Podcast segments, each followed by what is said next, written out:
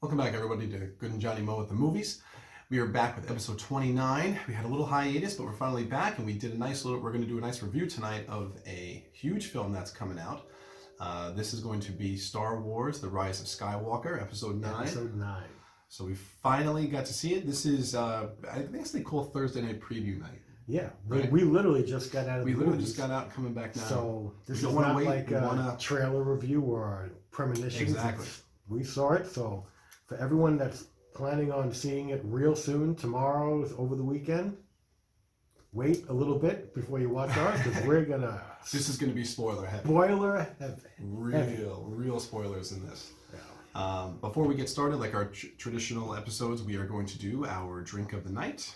I am drinking a nice big mason jar glass full of Pinot Noir. It's a Mark West Appalachian California vintage 2017. And John, for our viewers and, and listeners out there, why would you be drinking it out of a mason glass instead of a traditional wine glass? Because I'll knock the wine glass over without a doubt. And even as great as that would look on video, chances are Chris will probably uh, edit it out.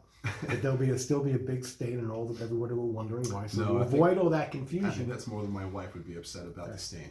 yeah. Well, she's probably upset that I finished off her entire bottle of Pinot Noir in this glass. So that's, I'll let you explain that one.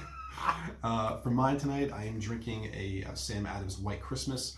Uh, this is my favorite seasonal uh, of Sam Adams during the wintertime. I always get White Christmas. Uh, I discovered this about, I don't know, four or five years ago, and I've never looked back during the wintertime. Uh, as soon as I can get this, I, I grab at least a case. Uh, it's definitely one of my favorites. So, with that, cheers. cheers. Cheers to our listeners and viewers out there. Thanks, thank you guys so much for supporting us. Uh, Before we get into it, just um, just want to talk a little bit about our hiatus. Um, just to let you know, we, we actually have been going to the movies, Yes. but we haven't been able to uh, get together and, and film in, a, in in I think over a month now. Only because uh, with the holidays coming around and being busy and work and being sick and lots of things going on, we just haven't hadn't had a chance to do a review. Since the last time we did the last episode, which I think was Terminator Dark Fate, Mhm. we've actually gone to see Frozen 2. We saw Frozen 2. By the time we actually review that, it'll be, technically be a retro review. It'll be, uh, you know, The Irishman, which you've seen already, I- and I'm, I'm currently going through that. And I actually went to uh, the Huntington Cinema Arts Theater, I think, last weekend, Oh, yeah. and went to see a, a, a midnight uh, or late night double feature, or horror, retro horror, retro holiday horror. So the original Black Christmas from 1974, and uh, the original, I don't even think there's a remake, but the original Silent Night, Deadly Night from like 1984. I think that's the one and only. Right. Yeah. there, however, there were many sequels to that film. Go figure. Um, needless to say, the original Black Christmas is still a classic, and Silent Night, Deadly Night is just absolutely horrible. I plan on watching that this weekend. Um, movies that are coming up on the horizon that we're hoping to see and, and get some videos in there. We might There's a do- lot right now. And, There's so many movies I want to see. and It's some of these are like award worthy. Like we're talking um, Ford versus Ferrari, I want to see Ford versus Ferrari. uh, the, the Beautiful Day in the neighborhood. I want to see it. Yeah, I want to see that. I, you know, I actually want to see the ridiculous new version of Black Christmas, just so we can kind of do a, a retro versus new Black yeah, Christmas compare. comparison. Um, and I even want to see um, the new Clint Eastwood movie, Richard Jewell. Yeah, that's another one that uh, people are saying. I mean, some of the, that, like, I guess that got some mixed reviews, but uh, a lot of people there are saying that this is one of his better directorial Yeah. films, at least in the last few that he's done. But as it turns out, Star Wars trumps all that. Oh, absolutely. Had to see Star Wars. Absolutely. Had to do a film. Had to do a review This of is- Star Wars as soon as we saw Star This Wars. actually is the first time that John and I have gone to the theater, watched a film, come back, and actually did the review on the same night. Are you sure? Yeah. Yeah. We've talked about things, but we've never seen a movie come back from the theater and, and did a Come back from the theater. on it. Yeah. We've never done that. Okay. So this is, uh, you know, for episode 29, we're, we're pulling all the stops with the Rise of Skywalker. Yeah. Uh, Yeah. I think with that, I think let's let's get into this. Yeah, and I, I just want to say that um, to me, and I, I don't know if the people at Disney like realize this, but for many people, walking out of this theater, walking out of this movie, is the culmination of a 42 year journey Yeah, that started from for me when I walked into the theater in 1977 and saw the opening scroll of the first Star Wars movie, and now to finally walk out of the theater, it just it is, it's it's it's just very completist. It's like you know, it literally has been a 42 year journey in the making for me and for a lot of other people who actually were able to see the first Star Wars in, in the film, and it, it's almost unbelievable that it's Yep. 42 years.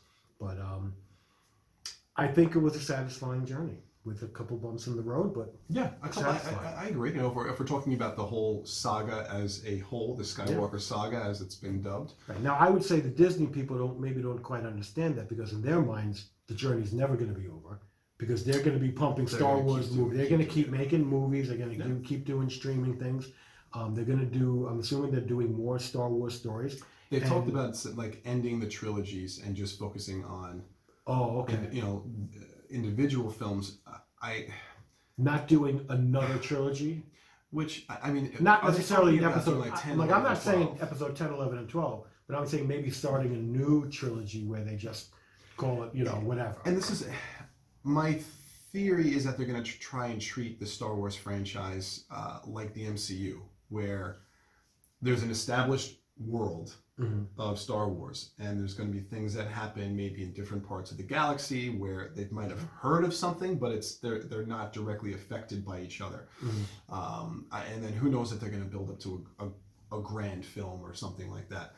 But even still, you create one film based in this world that we know in this franchise, and inevitably, if the characters are beloved, they're going to create a sequel to that film mm-hmm. with those characters. Yeah. So I, to me, I think it's very silly for Disney to say that they're going to end trilogies or they're not going to be doing trilogies anymore. And at the end of the day, they're going to say whatever they want and, and change Whatever- their, and change their mind on a dime, assuming that somebody somebody pitches something that says, you know what, we can make we money. can make a ton of money on this. absolutely. So I mean, you know, not for nothing. wh- How many billions of dollars did they spend to buy the Star Wars franchise? Four, Right. So they're and they've made their money back already. already. Oh, I'm sure. And but at the end of the day, they they weren't trying to break even. They No. were spending that much money so they could turn a profit. Um, you know, and I understand that. Um, but again, you know, it's a matter of you know, don't just treat it as product. You know, put a little bit more investment in that. Oh, Because yeah. Not for nothing. I think a lot of the old time fans are not going to these movies with the concept of that these are products. You know, these are you know beloved characters. These are beloved characters that people have invested emotionally decades over Right. decades. Right. Exactly. And And, I think granted, you know, new people, uh, you know, who don't, don't really understand film that well, the concept of film, you know, might be going into these movies. But I, I don't know that you're making these movies for the, the six-year-old going to the movies for the first time today. no. And a lot of people really need to you know, you have to almost understand that when when George created this, he created this for kids. Mhm. It's just the kids have grown up. Yeah, and and now those adults are sharing it with their kids. Right. so it's kind of it's it's generational. Like this to me is a franchise that's generational. That i feel like Oh, yeah. this And- is going to transcend decades where people can continue to go back and show this. Uh, and, and i think it's going you know you, this is not going to end. No, no, no. And and plus, I mean, I've heard that uh, concept where you know, you know, Lucas was making this story for children uh, in the beginning, but you know, also one to keep in mind. Um, I think what a lot of people forget is back in 1977 when Star Wars came out, everybody went to see Star Wars. It wasn't just kids. You know, I think a lot of people Yeah. look at these movies today and say, "Oh, it's you know, it's the kids that go," or you know, maybe it's just a couple of nostalgic people, and it's like, you know, you know, it's such a younger market. But in 1977, this movie was seen by a gazillion people of all ages. well because it was different it brought Yeah. something new to the table Oh, it was you know, it was you're talking- completely different type of movie, and it was loved by everyone. I mean, I mean, my dad loved this movie. You know, like this movie was loved by everyone, and I think anybody who who who never saw it, I think is missing out.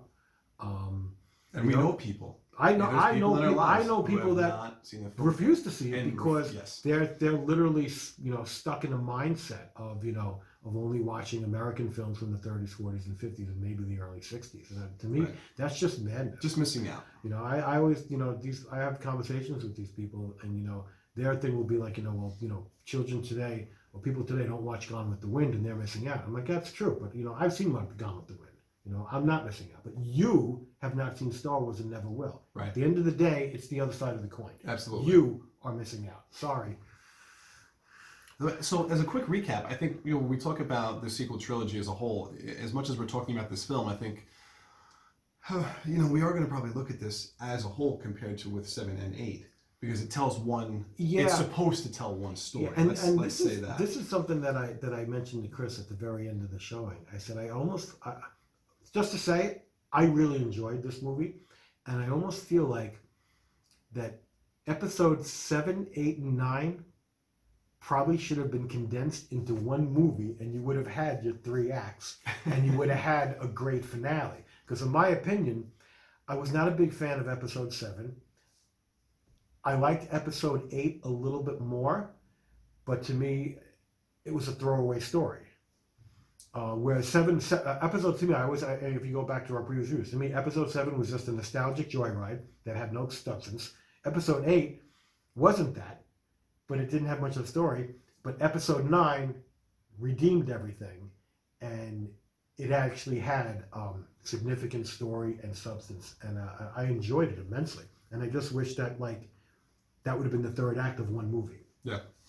Uh, I I was a big fan of coming out of seven. Uh, if you go back to our previous uh, videos when we reviewed seven and eight, um, excuse me, I sorry, We might both be a little sick. we might be coughing a lot through this, so I, we apologize. Um, seven, I walked out of that movie and I was. Uh, I loved it. I, I really enjoyed Seven coming out of that. I was very happy, very hopeful. Even upon see this repeat viewings. Even upon repeat viewings of Seven, I still Okay. really enjoy it. Uh, I enjoyed the new characters. Um, I, yes, I see the A New Hope uh, story arc through that, and uh, I completely understand. And some of the nostalgia that I think they heavily leaned on in Seven. You're Correct. And to me, it was leaned on consistently nonstop, and that's why I think it was too much. And I I don't know if it, for me it wasn't consistently, but I definitely know that, that I can admit that they definitely leaned on nostalgia, and J, I think J.J. Abrams is very good at that. Um, I think we'll get into that when we talk about this film as well. Um, eight, I eight was a different set of expectations uh, with the first trailer, and you know just hearing Luke saying you know he came to the island for to for the Jedi to end. It's the you know the time for the Jedi uh, to end that whole line uh, set a, a completely different mindset going into that. Um, there's things that I like about The Last Jedi. There are things that I do not like a lot about The Last Jedi.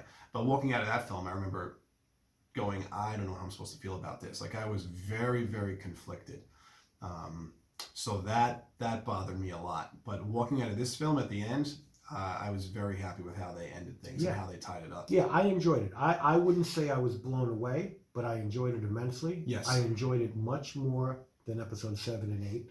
Um, um, and I think our review is probably going to be all over the place. Yeah. But I, I think there, I, there was one thing that I liked in episode nine and I hated in episode eight, and they were kind of like almost like the two extremes on, on the spectrum. Whereas in episode eight, when they sent out the, uh, the, the, the call for help, hmm literally nobody showed up. And I thought that was pretty lame and almost unbelievable. I'm like, are you kidding me? And in this movie, when they sent out the call for help, everybody showed up. And I think that made sense, you know, and, and I like that. And, you know, I mean, but like, somebody should have showed up in episode eight, you know? Right. you know, I, I, that to me just didn't ring true. So I, I I felt like episode nine didn't fall into the, the pit, a lot of the pitfalls and mistakes that that episode uh, seven and eight did, because even though episode nine had touches of nostalgia throughout, they were small and intermittent, intermittent, and you know with just the right touch of, you know, harkening back to Yeah. the old, whereas not in enormously pivotal storylines hinging in the chapters of, of On that, episode right. seven. You know. I think they went through. They went through. They, I think they went through memory memory lane uh, very quick and nicely in episode nine. Um, I wasn't a huge fan of the crawl. Oh, oh, yeah, good, good. The crawl, you know, I, I thought the crawl sucked. The, the, the, Sorry. the crawl in the in the sequel trilogy have been very underwhelming. Um, across the board. You know, seven seven wasn't bad. Eight, I was. Uh, they basically went down for me from seven, eight, and nine. Where seven started here, then eight, then nine. Um, I think was nine. not I happy think with the yeah, I crawl. was not happy with the crawl either. Um, and I, you know, and in all honesty, it's like, you know, it takes a certain amount of artistry to have an impactful crawl because you know you are limited in space. You have three paragraphs. to Right. get You it have done. three paragraphs, and you almost got to have like a certain knack to that because if you if you just kind of look at it like you know like just boom boom boom, that's what it's going to look like. You know, Right. whereas you, But that- that's if you can have a little if you can have a little bit of flair for in in a, in the written word and enough flair to to to make three paragraphs interesting, which I think was done in the in the Oh, and first trilogy, Four, five, and nothing beats the, the crawls from four, five, and six. They Yeah. were all very well. without a doubt. One, two, and three, they take to me they take a little bit of a dip. a little bit of a dip, but but they think that I think they take a nosedive in in seven, eight, and nine. Yeah, I, I I'm not as. What was thrilled the with what was the crawls. first blurb? The first, thing sentence was, uh, uh, something about a voice. like death has awakened or death. And that's the thing. It's not even memorable. No, I mean basically it's it's basically like telling you that Palpatine is back and is alive in the crawl. Yeah. So it's not even something that you find out in as a just as a viewer through the film. Like it, it's it spells it right out for you in the crawl, Yeah. and how like he's reached out and has created this last order hmm that's gonna wipe everything out. Right. And right. and uh, I don't know. I, I didn't. That was the one thing I probably didn't really appreciate was the crawl. And then even the first like Because you you know all those crawl, original crawls were written by George Lucas, without Oh, a yeah, doubt. I mean, a he he wrote those crawls. One, two, and three, mm, here and there might be mixed. I think he had input, but I don't know how much he actually wrote those. Okay, but they were, you know, I would imagine that either way, even if somebody was right, else was writing, they were approved by him and, and given a certain. I would think he had he consulted at Yeah, least, without a doubt. at the very least. You know, and I, I so I, I personally think whatever Disney people were in charge of writing these crawls, they had, b- believe it or not, a, a, a task that was above beyond them, and they did the best that they could, and it shows that they, you know, It's it's hard to. did the best that they could, and what they what they could do was not nearly enough I to. it was hard to follow George. Yeah, yeah, Um, the beginning, the opening, like 20, 25 minutes, was jumping around quite a bit. Yeah. I I felt like we went, you know, we see Kylo uh, following the signal to find the Emperor, um, ends up finding him. Mhm. We find out that the Emperor created Snoke, yeah right? Like that. Is that what we're confirming? yeah. That's on- what it sounds like. And you even see Snoke in like, uh, almost like an incubation like tube, almost like he Was it it clone? was almost like a like clone or like they were as- as- attempting to maybe clone the Emperor. Yeah, well, they even And- mentioned things about um, you know the cloning techniques of the Sith. So yeah, Yes. so I think he was. I think he was, you know, basically a test tube Sith. Right. and, and and basically you just find out that all the voices that Kylo has heard in his head were from Palpatine. Yeah, and and to him. Palpatine's look, um, I think a little bit. Some of the scenes were just a little disjointed, where it almost looked like they were cutting and his face was shifting. Like I found that Mm-hmm. to be a little jarring, and and whatever uh, whatever like you know shock effect they were trying to give, I I, I think it was lost a little bit. I think a lot of it was like the the strobing effect that was happening from the planet. Like the background kept like Yeah. having like the light shine. But I almost off. thought maybe I almost thought it looked like like his face was actually shifting within the shadows too. Like it was almost like his angles were shifting a little bit. It was hard Oh, to possibly. tell. But I I thought uh, his look was a little uh, was a little little bleak. But uh, you know I'm assuming it's, it's the same guy, so he's a lot. Oh no, it's Ian McDiarmid. Oh Yeah. no, no, it is. It's, it's he's a lot he's a lot older now. Oh, yeah. yeah. He's the, he's the age that Palpatine probably like would have been back in Return of the Yeah. Jedi when he was much younger. Yeah, and I, you know, and, and at, at the end of the day, um, I've come to grips with the final enemy being Emperor yeah. Palpatine, because he was the bad guy. He was the puppet first in the original trilogy, and he's the bad guy in the first in the second trilogy. Yeah. and it's at the you know he's you know the Sith Overlord. So, you know, as much as I would have liked um, episode seven, eight, and nine to be completely original, that's like the I think the one part that I'm okay with them like keeping back He's as the- being a major well, he's the, he's the one character that ties everything yeah, in terms of the adversary. yes. Yeah. So and and having him behind Snoke makes it a little bit more acceptable because then you realize that he's been, like I said, he's been the the force behind everything, basically in every movie. But all it took was that, and now I'm okay with Snoke dying in Last Jedi. Because the one thing we, I really wanted to know was, well, how did this guy come about? We don't know anything about him. yeah. And Like, they- what's his backstory? And it literally took like one line from the Emperor saying that, you know, I was Snoke. You know, I made it him. was yeah, like I made him. Yeah. That's all it took. And I'm like, okay, I'm satisfied. Right. And and and that also explains why they didn't get to get into Snoke's backstory at all. In because I I found that to be like. I found that to be a detriment in episode eight. I was like, you know what, you you, you got you got this bad guy, and you know, and he just shows up, and you know nothing about him, and you probably never will, and now he's dead, and now they're on to episode nine, and it's like I'm like that's Right. to me that's just, you know, I thought that was like pretty The- lackadaisical. but But- they really could have used they could have used more flashbacks in eight to show Snoke tempting Ben and, and getting him because we never see that. oh yeah, yeah, you yeah. know? exactly. So like I, I would I mean, more flashbacks to him being on the scene, doing Yes. his thing. Yeah, and like how did he come into contact with Ben? Right. I mean, listen, I know they're doing this stuff uh, outside the film in book and comic book form, but for most moviegoers, they don't know that. They don't get to see that happen. So Mhm. I think uh, it's a little jarring when you know, as a Star Wars fan, you want that information. You want to see that background. Uh, just unfortunately, we you know we didn't get that. So Palpatine answering that question in this movie satisfied me,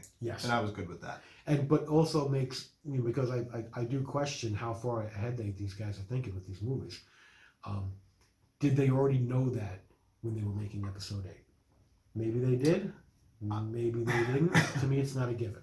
the biggest the biggest problem, and we've said this before in the, in, in the last two reviews, there was no overall storyteller. Right. Basically, what ended up happening was uh, when Disney bought Lucas's uh, rights, I think they were making it up as they went. well, they had George had a seven, eight, and nine um, layout, Outline and threw that away. and they basically threw it away. They said, "No, we're not using this." And then uh, JJ came up with a story for seven, uh, and kind of said, "Okay, you know, we're probably going to end up here by the time we get to nine. But never wrote a treatment for eight or nine. Basically, it was just, "Okay, this is my film. Okay, you know, Rian Johnson, you're doing eight. Here you go." Uh, and then Colin Trevorrow was the original director of Episode 9 Mhm. He had his own thing that he was writing. You know, and there should have been one cohesive vision. I, I think what I would have liked to have seen is JJ to literally write out the plan for okay, here's my movie for seven. Uh, in eight, we need this to happen, and in nine, this is where we want to end up, Right. and then give that to the directors and say, Right. okay, make the movie based on this. Right. At least you know a core story to follow, as opposed to You need to hit these points. You know, because I'm literally like, you know, that when they were doing episode nine, they very well could have come up said, you know what, I got a great backstory for Snoke. You know, Right. you know, like that might literally have been created and, and figured out after episode eight because I don't Yep. know I, I don't know how far they were thinking ahead and you know I don't I don't trust them with that level of artistic vision. Yeah. Um, But Colin Trevorrow does get a story credit in uh, for episode nine. Uh, I'm not sure how much of his story treatment that they actually took, because JJ made it sound like he started from scratch. But I know they had Colin Trevorrow's script, so I, I don't know how much of that that they ended up using. I'm sure at some point. I think in the next 10 years, there is going to be a documentary or something on this sequel trilogy. And it's gonna someone's gonna go through this with a fine-tooth comb and kind of map out everything that happened how it happened why it happened and we're going to eventually see how these things were created uh, our you know worst fears and uh, our best hopes all come together for someone to break this down and be like this is why we got not for nothing. seven eight and nine How awesome would it be if there was a Star Wars documentary trilogy? oh Three uh, movies, each one dedicated to a trilogy. To a trilogy. yeah How awesome would that be? A, doc, a Yeah. Star Wars documentary trilogy. Um, uh, so, so keeping in line a little bit with the chronology of the film, there was one part in the beginning of the movie that I didn't really care for that much. but I'm I'm glad I got over it soon. When they were doing that those those uh, those mini jumps, Oh, when the, when the hyperspace. hi- yeah. mini hyperspace jumps, Yeah, with the and, were, and but like, but at the end of the day, if you're going into hyperspace, you're going across the star system. You're not like Right. going from you know one city to another. You're going across star systems, you know, like that. And every time they jumped out of hyperspace, they were like in the middle of something. Like, okay, you know what? Space is mostly empty. Space is 99.9999999% empty. Chances are, I mean, they were just jumping to lose them. Chances are they would have like literally jumped into empty space. And because they were doing it so fast, I don't think they could have timed it to be, you know, on inhabited planets and you know, or you know, in a forest. That's why they have a Navicomputer. The Ah. Navicomputer does it all. But they did this in seven. Han Solo does this with the Falcon in seven. Yeah, but When they go into um, what's the planet called? Sky uh, Starkiller Base. right, but he hyperspaced out of there. No, no, no. He hyperspaced in. No, no, not the not the ship that Oh, they're talking oh, oh. about. At, He hyperspaced right in there. he hyperspaced into the planet. But he, I, he but, but in my opinion, forest. he had like he, in that scenario, he had a specific destination in mind, so he was trying to pinpoint that. Whereas they were just doing, you know, They're just going. Just, they're just jumping. You know, it's like I'm sitting there going like, okay, they're going like, you know, as soon as they jump out, like, and it's like, I'm like, you're going to, you, you're going star systems. You're like, like you're, not, you wouldn't be. To me, it, it, it didn't play right. You know, it looked good. Oh, it looked cool. It looked great. Yeah. But you know, to me, it made no sense. And to me, it was like, you know what? They, I think they could have probably avoided that. We definitely see in this film uh, Rey put the books to good use that she took from the Last Jedi. Um, her, she's being trained by Leia. Clearly, at one point, uh, Rey even refers to her as master. Uh, while she's kind of doing some of her own training, um, which was which was interesting to see. You know, I think that was, you know kind of harps back to a little bit of Dagobah, Mm-hmm. um, just without Yoda. Well, I, I thought the flashback with um, I was very actually very surprised with the flashback where they showed a young Leia and a young young Luke oh, at the end of the movie, sparring.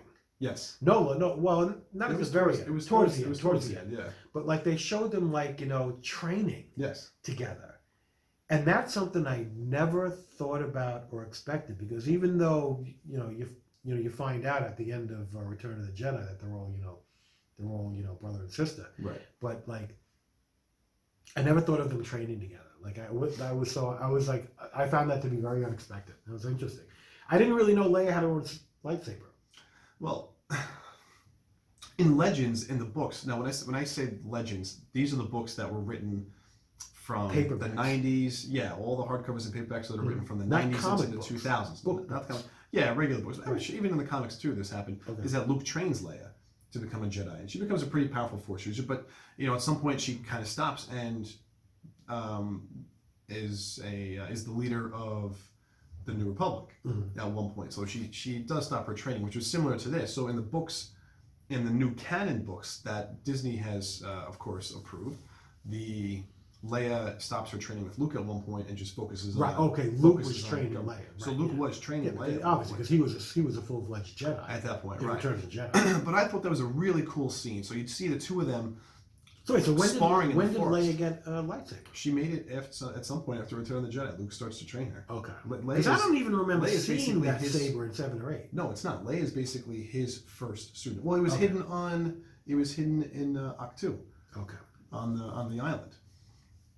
So yeah, so uh, well, we'll kind of we'll get to that at one point, but um, my God, there was just so much to like talk about. There, so after she does her training, Mhm. they start. And this is why I think, like in the beginning, it got so jumbled because there was so much that was occurring. Like every like couple minutes, they were switching over from like one character to the next, and they kept kind of just uh, you know, first it was Kylo for a couple minutes, then it went to um, Poe and Finn, then it went to Rey, then it went back to Kylo, and it just kept like going quicker, quicker, and then finally it started to settle after like I think 30, 35 minutes in. Yeah, and I- and I think um, because there was a lot of characters going on, I, I actually think I liked this movie because it spent a lot of time um, dealing with the characters and their interactions and and story. I like that the core characters are together in this. So Finn, Rey, and Poe are together quite a bit. Um, and I was, and, and you know what? I, I wanted that since the end of seven, when these guys all started to really come together uh, to fight the First Order. And to see that finally happen in this film, because in episode eight, these guys are all spread out. Everyone's doing their own thing. Mhm. Um, and in nine, you bring them all back together, and they're um, Rey wants to go and find Palpatine herself, and both Poe and Finn are like, "No, we're coming with you." Mhm. But not only that, we finally get a good use of the droids. 3PO has a much more involved Important role. role, as opposed to just being a, a mannequin Background. the sidelines. Background. Yeah, exactly. And even R2 is, I would have liked R2 to have been in this a little bit more and done more. He he still takes somewhat of a back seat. Um, But B, you know, BB-8 BB-8 and was was in the mix. he was in the mix, doing and his then, thing, and then the new droid D-O. which uh, I thought was okay. Yeah, D-O wasn't he He wasn't a bad droid. I don't know if I'll be honest. I don't know if D-O was necessary. I think he was more or less uh, a plot point because he ends up having a map uh, to to find the Emperor. And the voice of D-O was Was J.J. Abrams. Abrams. Yep. This is why you stay and watch the credits. So you can see these because I don't think anybody knows what the hell J.J. Abrams sounds like, and you'd never figure it out unless you saw it in the credits. Um, so I, I think that was uh, that, that was interesting enough. But there's so many callbacks and neat little tie-ups. So they eventually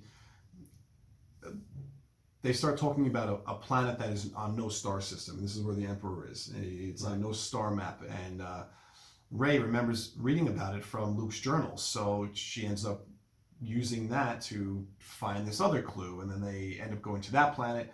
She sees the ship that her parents flew away in. So now all of a sudden things start to really tie into Rey's origin, and I'm really glad that they touched upon this because ever since eight, and you see, and Kylo tells Rey that you know your parents were filthy junk traders, they were nobody.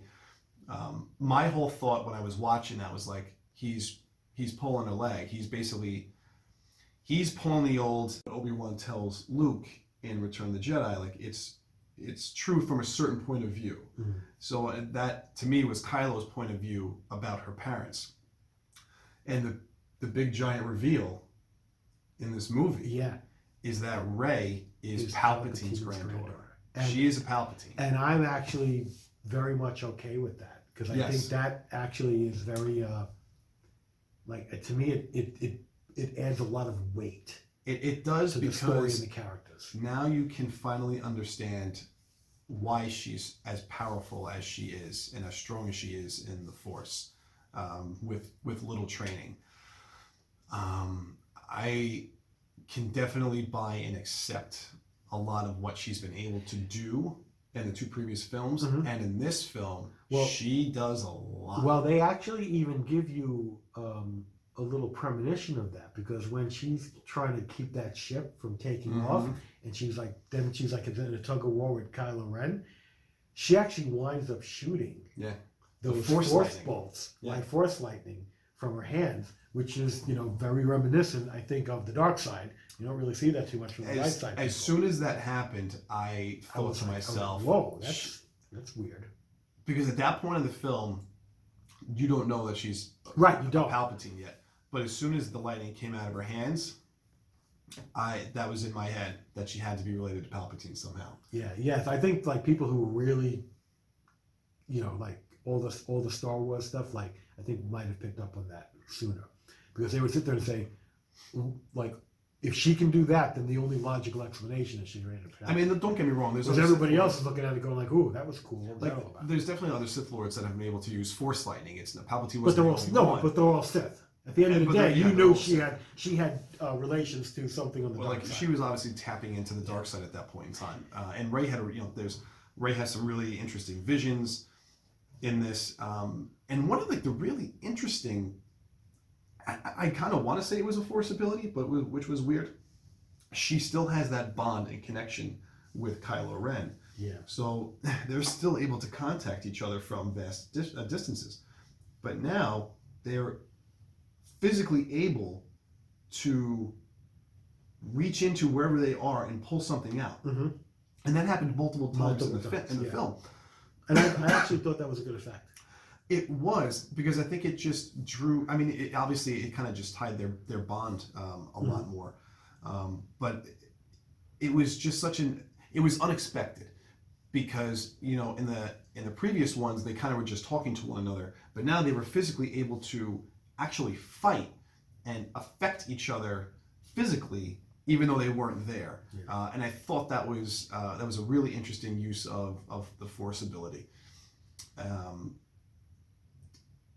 Billy Dee Williams. Well, before we get to Billy Dee Williams, I wanted to bring something up that I, I always found this to be a little odd, and I even think they brought this up in um, this was a plot point in, in the in the episodes one, two, and three about you know planets where they don't exist in the in the current charts. Well, that happened You know? with Kamino. Yeah, you know, and and and and in episode one, two, or three, I forget where it was. Like I think somebody had they had kind of removed the That was in episode two. yeah they removed the information from the libraries. Right. So, but in this case, it's just like you know, it's like there's a planet out there, part of a system. It's a Sith planet. It's a Sith planet, Yeah. part of a system, part of a star, part of you know a solar system, whatever, and it's uncharted. And it's like you know, it's that's not the same as there's a Sith base out there, but we just don't know where it is. Like you know, it's secret. You know, you don't know what planet it's on. In this case, they know what they know the name of the planet, but it's not Right. charted. And to me, at the end of the day, it's like you know, everybody's able to look up. You know, whatever star that planet is revolving around, someone can point to it from somewhere and say that one. You know, and wherever, whatever, you know, star charts there are, at the end of the day, someone could just superimpose it and say, we got all these stars in our in our star chart, but we don't have that one. Well, well, guess what? I just charted it. Well, I think they have it. Well, I think with the, the Unless it's Sith magic hiding it from no, you, I don't think it was know. that. I think they just had. Well, one, I think it's just harkening back to that Palpatine's pulling the strings, and he erased the planet from all known uh, maps, galaxy maps, back probably when he was the Emperor or the Chancellor back in that time. Okay, could be because to me this Republic. isn't like Star Trek. You know, in Star Trek, like like they know that there are parts of the galaxy that they ha- that are unknown. Like they have a like they have like this Well, map this- of the galaxy, This, this and go, planet- this is what we've explored, and all this is unknown. But the Sith planet. I think they know everything. No, they don't. There isn't. They even say it in the film how it was. Poe even says something about being in the unknown regions. So like there is a section. There- there uh, there is a section of the universe that is completely uncharted, and it's known as the unknown regions. Well, section of their galaxy. I think every Oh, well, I think I think everything that happens takes place in, In- their in galaxy. their In their galaxy. galaxy. Okay. I don't I don't think they're galaxy hopping. I'll I'll I'll, I'll Yeah. buy that. Yeah. So within the within their galaxy, there's parts that are Still, called because the galaxy is huge. Yes, and then the, the parts that they're talking about are, are called the unknown regions.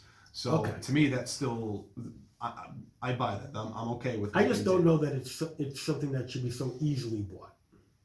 Like like like to me, like I said, like if they don't know where it is and they're trying to look for it, that's one thing. But to say like you know like we don't even. You know. Well, it was no, it was, it was known as Because at it the end of the doesn't day, exist. they, they all got in a spaceship and just flew there. Well, no, but that's because of the know that's I because of D-O. The droid had mm-hmm. the the droid had the the coordinates. That was the that was the only importance of D-O. Right. No, I know, but, but, like like they didn't go through like you know a, a secret black hole and, and No. you know like like No, they literally there. got they said okay now we know where to go and they just flew there. Yeah. You know, so it's it's like you know it's it's there. But they still had to fly through whatever Mhm, nebula, oh, or yeah, whatever whatever that nebula whatever that is, yeah, was. yeah, they had yeah. to, to fly through. Which But reminded me of I don't know with the, the in Ragnarok, uh, Thor Ragnarok, the what they call the, the devil's anus. I'm going, I'm like, I'm like, this looks like the devil's anus, and and and the Star Wars people can get away with that because they're you know They own Marvel. they're just copying from their own their own company, their, their own IP. Um, oh man! But, but what was really cool about this is I thought uh, some characters had some really cool cameos in this film. Uh, one of the best, Yeah. Billy Dee Williams coming back, and he Um, comes. I think that's a little bit more than a cameo. Well, he had more than a cameo, yes, Yeah. but just him being the, the major. Yeah. No, okay. So in. so how old is Billy Dee Williams? He's eighty something. He's easily eighty something. He Yeah. looks pretty good for his age. yeah. in the movie. So I'm curious if uh, they de-aged him a little bit, or, or, Oh, or I don't know. CG I think he just cleaned I him up a little looks bit. good. You know, think maybe, he- I, think mean, is he he was just is he just the Celebration. man? You know, He, he was he was at Star Wars Celebration um, back in oh god when was that April I mean, he's and just. he looked great. I mean, he's just probably so happy in this trilogy that he's not the only black person in the galaxy. You know, because literally that Oh, that was the always, original trilogy. That was that the was joke. that yeah, it was. You know, it was. You know, you know. he was the only one. But You know, I think that's another thing to, to point out in this movie is, is you know again you know Disney's you know you know hitting the, all the diversity check marks. You know they they covered them all. Um, but But I- now, he- now this I think is I liked how they introduced him in this film, Oh. where he's in costume Yeah, and yeah, with yeah. the helmet and everything. Because as soon as now how did you know that was him? Oh, I knew it. As I mean, wait, did, but did you know because you knew what he was going to look like, No. or you just deduced I, said, I "Oh, deduced it. As soon as I saw the character like pull it out, I was like, That's, That's gotta, gotta be him, That's because- be you know, the, the voice was being hidden, but just him wearing the, the mask and saying, you know, come with me, I'm like, that's got to be him because this brings me back to Return of the Jedi when he was dressed as like the skiff guard. You know, he he had that mask on and everything. I was like, it's got to be him, and it was. And I was really happy they introduced him that way, Yeah. uh, and plays a big part in the end in getting uh, rallying all these starships to come and fight with the resistance. I mean, he. I, I think Billy Dee might actually be a little pissed off that, like, you know, they waited till the third movie to get him in, whereas every all everybody else kind of was in all three. You know what I mean? Even even albeit small. You know, Carrie Fisher, Harrison Ford, yeah, yeah, you know, Chewbacca, and Mark Hamill. They're in all three movies. yeah. I mean, I mean, Carrie Fisher's dead, and she's in all three She's, movies. she still she still makes it into this one. Oh, so yeah, let's talk a little bit about Carrie Fisher because I, I I went to Chris at one point. And I said, where did all this footage from Carrie Fisher come from? And you basically said She um, had- I- From she had a lot of scenes in this movie. So She where did all that footage come from? So my understanding was that after Carrie passed, she was supposed to have a big role. And when did she pass? she passed in December of 2016 Sixteen. because Force Awakens came out in 2015. Last Jedi came out in 2017. So they had just wrapped filming. in She December died. Of, Before A episode year before- seven. no, Oh, eight. Eight. Before eight even came out. Yeah, she passed away in December of 2016, Yeah. a year before Last Jedi came out. That, and that's to me, that's just crazy because I'm like, I'm sitting, I'm like, I'm like, I know, like she died a while, she died a few years ago, Yeah. and she's still ago. a significant character in this film. they had enough i guess you want to call it like b-roll footage that never that was on the cutting room floor that's not even in the deleted scenes from the force awakens But it almost sounds like she literally, whatever line she has, she's saying those lines. she is what they ended up doing was they created scenes and dialogue around hers Okay. to match everything up as much as they could. If you start to really listen to her dialogue, uh, a lot of it I think is from The Force Awakens, where she was probably having conversations with those characters or those people in in like a certain situation. Mm-hmm. Um, and I don't know how much was possibly even used from Episode Eight. There might have been because I'm sure that there were scenes or lines that were cut from The Last Jedi. Um, but I, I, I think if you But a lot of those look- were on the spaceship in space. Right, where episode seven was in the hidden base on Right, the ground. And I think right. that's very similar to what they had set up in this film. And I think it was done so on purpose so they could get these in and make it believable. Yeah, And, they did. They and- sold it. And they also did, um, you know, a lot of her conversations. They were using like these reverse angles, Yes. where like you know, I can guarantee you that was not the back of her head. no, obviously they had, Yeah. uh, I think, stand-in And doubles stand-ins, right, with you know, uh, so they were able her, to get her, that, her build and everything. remind which reminded me very much of the uh, original, uh, the American version of Godzilla, where they did that. and I, I think it, to me, it worked really back well. in the fifties. I, I really, really thought I was very interested to see how they were going to do Carrie Fisher in this film. Yeah, Uh, I was too. and I think they really did her justice. Uh, her daughter Billie Lourd again it, it plays a, a decent role in this film, uh, playing Lieutenant Connix, I think.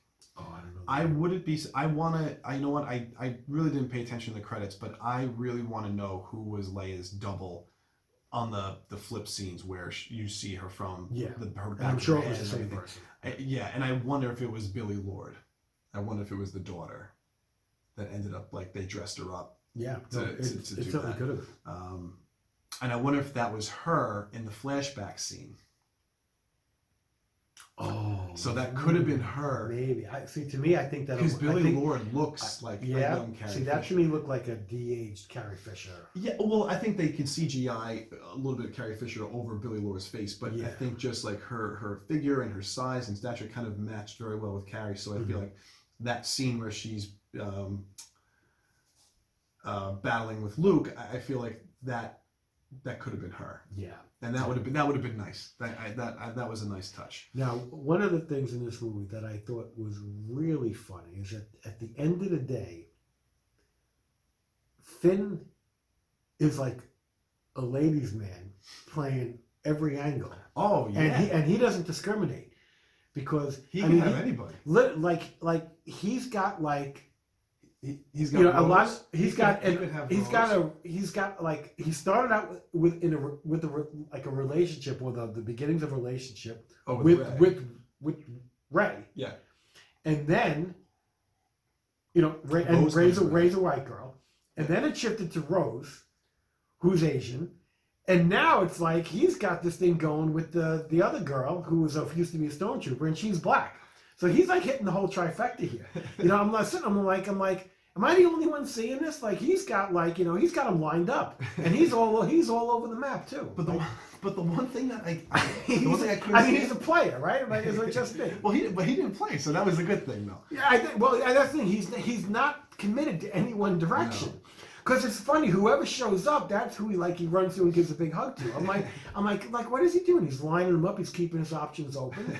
I'm like, I'm sitting there going like, you know, he he shows he show comes back with the black girl, but then he sees Rose. How you doing? Reunion. Then you know, you know, Rey with comes. Rey, the Rey comes. Oh boy, oh, I gotta say, you know, the big. They're having a big hug. They're having a three hug with Poe, with Poe, Rey, and Finn. Yeah. You know, it's just like you know, it's it's it's, it's just a one syllable name like parade. Well, I kept waiting for them to do a love triangle between Rey, Poe, and Finn, and they, they didn't really do that. There were a couple of funny lines when the three of them are going on their adventure, which I, I thought that was going to be the start of it. Yeah. Um, and Well, it doesn't. Poe, it Poe doesn't and really. Finn have like their little back and forth about Yes. stuff, and I'm sitting there, I'm like, I'm like, yeah, I'm like, But where? But the thing that's uh, upsetting is that uh, Finn tries to tell Rey something uh, multiple, you know, a couple times in Yeah. the film, and doesn't get to do it.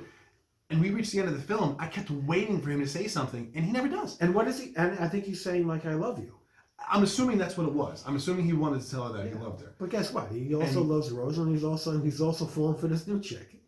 Yeah, which you know, with um, oh god, I can't remember her name now, but I wanted to, I wanted to say it. Um, so they, she's on one of the moons of Endor, where the Death Star crashed, where the second, where the second Death Star Yeah. crashes down. This is where we meet her, and she's got like a whole band of people that uh, Right. were former stormtroopers of the First Order and basically left. And I, I was actually, pr- I thought it was pretty funny that they that I'm sitting. As soon as I found out they're going to Endor, I'm like, of course they're going to Endor. Why wouldn't you know? They're going to Endor.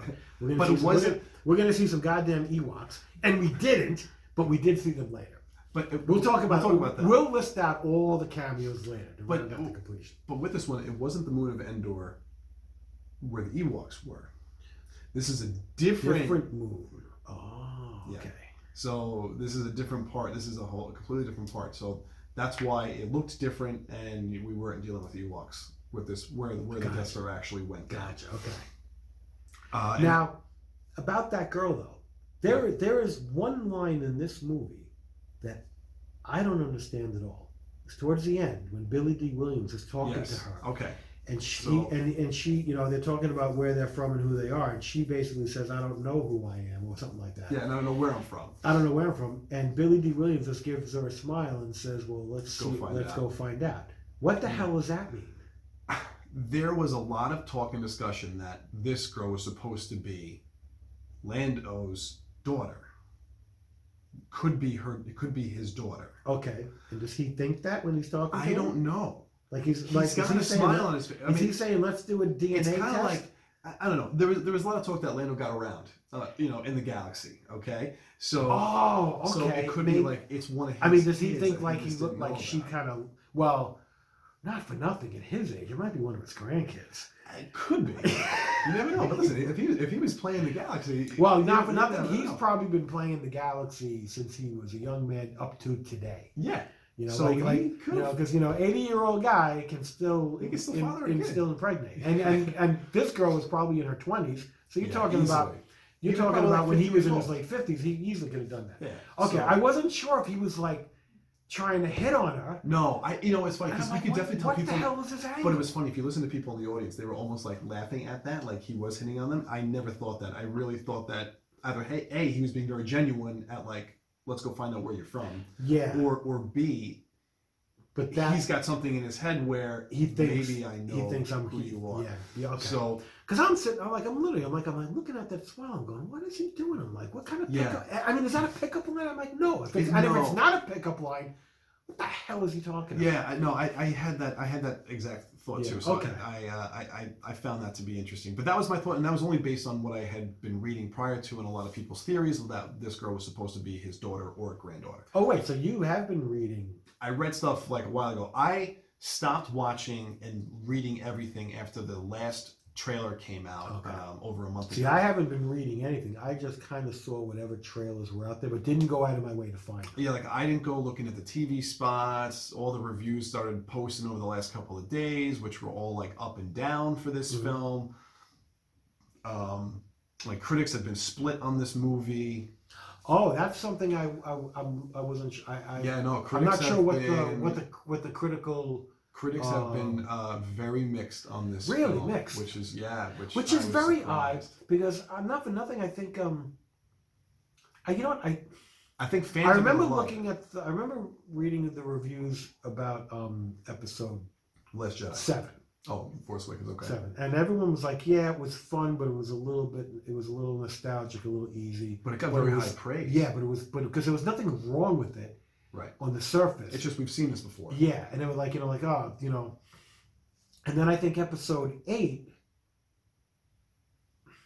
I, thought, Critically did I mean, very well. I think it did well. I was No, it maybe did. there was a couple, maybe a couple of dissenters, For- but not Force much. Awakens and listen, if you want to Yeah. go by, I'm not a Rotten Tomatoes guy, but if you want to go by Rotten Tomatoes, both of them were over ninety percent. Yeah, now now to me, I thought this was the the best movie of the lot um, because I think it was um, it was very character driven and it was very original story and it it didn't have so you know it it, you know it, it had it had it had a story that that went to an end whereas to me episode eight was just a meandering nonsense Do you want to know where it currently sits right now? where what currently sits Where the, The Rise of office? Skywalker currently sits as far as critically goes. oh critically yeah So if you're going by Rotten Tomatoes, it has it currently listed at like a 58 or 59 percent. which is very low Yeah, and Now, shocking. okay so The Rotten- only other one that's that low Where does- is the Phantom Menace. Where does Rotten Tomatoes uh, scores come from? From who? From, From critics critics, or from people? There's two. Critics Because, give it because critics are not people. critics give it critics give it the the you know the tomato score, and then there's a fan score that you could also look at Okay, too. there is a separate. So there's score. two. There's a separate for a fan score. I have a feeling this is going to rate somewhat high with fans um, because it Ah. tries to tie and pull in Interesting. as much as possible. I don't know. I think maybe the reviewers are just bam. You know, the, I, I, I don't know why reviewers would not like this film. Uh, I don't know. Maybe they're just so. Maybe they just got used to the formula for seven and eight, and they were expecting to be along the same lines, and it's not. It's different. And to me, it's different but better. there was oh god, there were so many things I just really thought. I really, that they I really didn't have too many complaints about this film. I just liked how they ended up. I just liked where it went. I liked Rey going back. So I, like you know, the, Rey, I like the showdown and how she. Got I mean, there there was some there was some really great moments. Listen, we see Rey do some incredible things in this film. We actually see um, Jedi Force heal, which we Yeah. have not really seen in the prior films, and she she heals this uh, giant snake that they get trapped with. Uh, you see her use Force heal there. She basically kills Kylo Ren. Kyle, yeah, yeah, You know, at the yeah. Death Star, they have this great battle. I mean, this is a, yeah, it's a really good battle. the, you know, for the lack of lightsaber fighting and dueling that went on in the last uh, the last Jedi, uh, this was the complete opposite. Like we see some really good lightsaber battles in this between Kylo Ren and Rey, and uh, Rey at one point, Kylo gets distracted when he feels Leia. Leia pass. Yeah. He stops, and then Rey takes his own lightsaber and shoves it right into his abdomen, and Yeah. he's down. He's He- done. yeah, he's gonna he's gonna die. Yeah, if she walks away, he's if dead. she walks away, he's dead. And she starts to backtrack and she goes and she heals him because she feels Leia's death. And then she understands why he stopped. Mhm. And then she heals him. And then at that point in time, Kylo Ren is dead. And Ben Skywalker or Ben Solo starts to come Yeah. back. Yeah. Um, I said Ben Skywalker because Ben Skywalker is actually Luke's son in the Legends books. That's where they got Ben from. This was not supposed to be Ben Solo. The Solo children had, had different names. Uh, so this was all this is all related to the books. I'm sorry I got a little sidetracked, but that still upsets me that they didn't use any of the Solo kids' names from the books. Now, there's, there's one scene in the movie that I thought was absolutely hysterical because I refuse to believe that it was done this way by random chance. I'm positive it was chosen to be done this way um, for reasons which will be obvious. Um, when, well, now Ben, when Ben Solo and and Rey kiss, Oh, towards the end, Right. yeah. any two people can kiss. You can kiss like this, or you can kiss like that.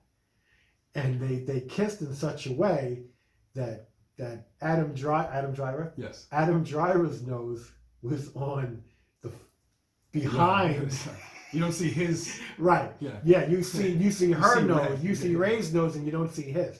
Because if they had done it the other way, I think it would have looked ridiculous. And they purposely said, we're going to have to have them kiss this way because Adam Driver's nose is too big. I'm sorry, but Adam Driver's nose has a big nose.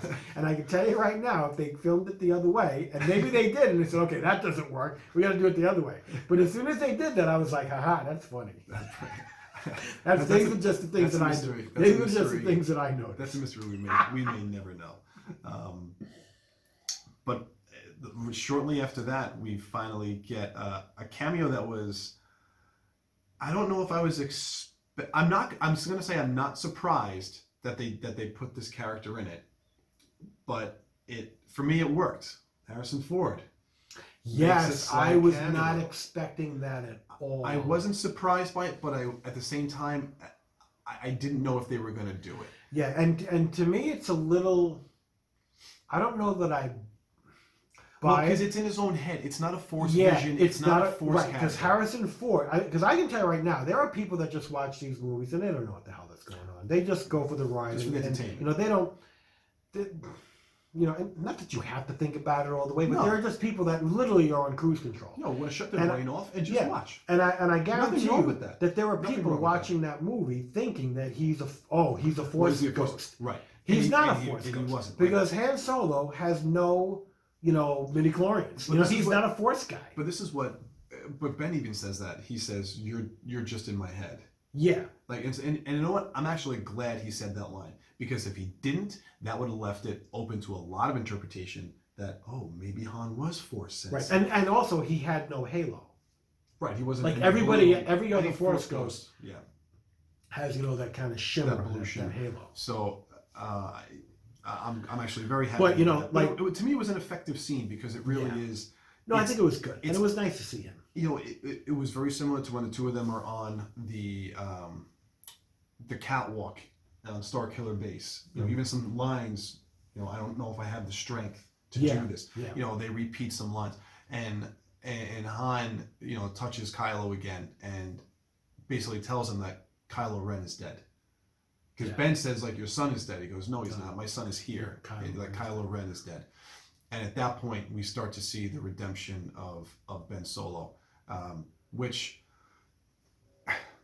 it works for the film. I I never wanted him to be redeemed. I always wanted him to go out as the villain, and that to me would have changed things from the original trilogy. Because yeah, okay, let's let's call it for what it is. There's a lot of repeat themes Mhm. throughout this, not only just this film, but obviously this entire trilogy. At the end of Return of the Jedi, Vader redeems himself. Yes. At the end of this movie, um, Kylo Ren redeems himself. You know, so yeah. And it's the one big waste in this. The Knights of Ren were a huge waste. Who the hell are the Knights of Ren? The Knights of Ren were those guys that were dressed up very similar to like Kylo's mask. They had the staff weapons. and all that. Oh, okay. They're following these characters throughout the film from different planets. They never fight. And I'm assuming All like, they do is follow them. I'm assuming they're like like kick-ass guys too. Like, yeah, can fight. Kylo Ren is the leader of the Knights of Ren. yeah. And we don't see these guys fight at all. And I'm sorry, there was a lot of talk about these guys from The Force Awakens ever since, you know, we saw that flashback. We never see these guys. They, they finally fight Kylo Ren. Those are the guys he's fighting at Those the are the end? guys he's fighting at the end Oh, when uh, okay. Palpatine and Rey are. Uh, yeah, they didn't. are- are I didn't. They didn't quite make that clear. I thought maybe these were just Palpatine guys. I just, I was really, really upset. That one, that's something that upset me. I, I really wanted to see these guys in action and do something meaningful. well, you did. I guess you did see them at the end, but they just basically got their butt kicked. Yeah, they just they just like I wanted to see them fight. Like I thought they were gonna fight Rey, uh, no, not Rey, uh, Poe, Finn, Chewie. Like they were gonna start going after those guys. Mhm. They never do it, and that to me I thought was a waste because I'm like you. We kept hearing about these guys for you know almost an entire film, and especially since we heard when JJ was coming back that the Knights of Ren were gonna be in this, but they didn't do anything. So I was a little upset by that. Yeah, and they didn't even mention that name at all. Like most people, like The Knights of watching this movie, wouldn't even know who the hell these guys are. Yeah, and that's true. They And- just and- they could be like you know just, you know these are just there. bad you know bad guys. you Right, know. they're just henchmen for Henchmen, right. for Palpatine. Now there was one part in this movie, not a big thing, but I didn't quite buy it when it happened. I didn't quite buy that Rey was fooled that Chewbacca didn't die. Because I They think pulled the bait and switch. It was very Right. similar to Raiders of the Lost Ark, where the one Well, truck yeah, is but- but like- and there was like- another But like she, Yeah. like she knew Chewie was alive when she came into proximity. I think she, she would have felt the same thing. Like if Chewie had actually died, I think she would have felt that. but I just where she- was the other? Sh- I mean, listen, these those container ships are not small. So Yeah. if there was a second one and it escaped before that one did, where was it? The sky is completely It went the other way. It went the other went way. the other way. because the sky you could Yeah. look up and it was blue as could be. But I'm sitting there going like, like if Chewie died, she would have known that for sure. I think. I mean, I Because I think she would have felt it, and the fact that she didn't feel it, I think, would have said to her, "Wait a second. See, to me, I don't was think she would have been that easily fooled." It was a cheap cop out because you knew Chewie wasn't going to be dead. Mm, I don't know. Did you think that I, when that thing I thought it was a did you think possibility. Chewie was I didn't think so, but it certainly could have been possible. As soon as that, as soon as the ship blew up, I'm like, oh, Chewie's not in there. Because people are dying. I knew it right away. They're killing people off left and right. They killed Hux. That was funny, The guy in the, in the in, General Hux. So he was he was the mole, right? Yeah. He was the mole. He purely the mole. He's like, I don't want to see you win. I just want to see Kylo Ren lose. Yeah, he's basically he's he turned coke because he's just got it out for Kylo Ren. Yeah. He has no. I don't think he, he has has. no allegiance to the he has resistance. no allegiance to the resistance. at all. He, No. just, he just, which is which is kind of funny because it's just out of spite. yeah, it's a you know it's. it's I mean, they, they listen. it's a- these two have had a, a- rift a for they've had they've had a rift for two films. So, the- you know, the fact that it finally comes to a head in this one is, is funny. Um, but then we get Richard E. Grant, who was uh, General Pryde, I think. Yeah, he's and I've one- seen him before in other things. I just can't Oh yeah, no, he's I just he's can't remember why. He's he's been in a lot. He's been in a bunch of films. Um, but he basically turns, you know, when he figures out that Hux is the mole, Yeah, he's just- the spot, he just turns around and and just shoots. shoots him. Yeah. And, I, and I thought that was a great ending to Hux. I thought Yep. that was kind of funny. Yep. Um, I, I thought there was good comedy in this, very similar to The Force Awakens, where um, I didn't feel it was forced. I didn't feel it was over the top or too much. Uh, a couple cheesy things possibly, but it, it didn't. To me, it didn't hurt the film. I'm actually glad that C-3PO got his memory back. Yeah, I think that- would have I been. think ups- that I would have been been- upset over that. I think that would have been too depressing. you know the way they set it up in the trailer. I thought 3PO was going to actually get destroyed. get destroyed. Yeah.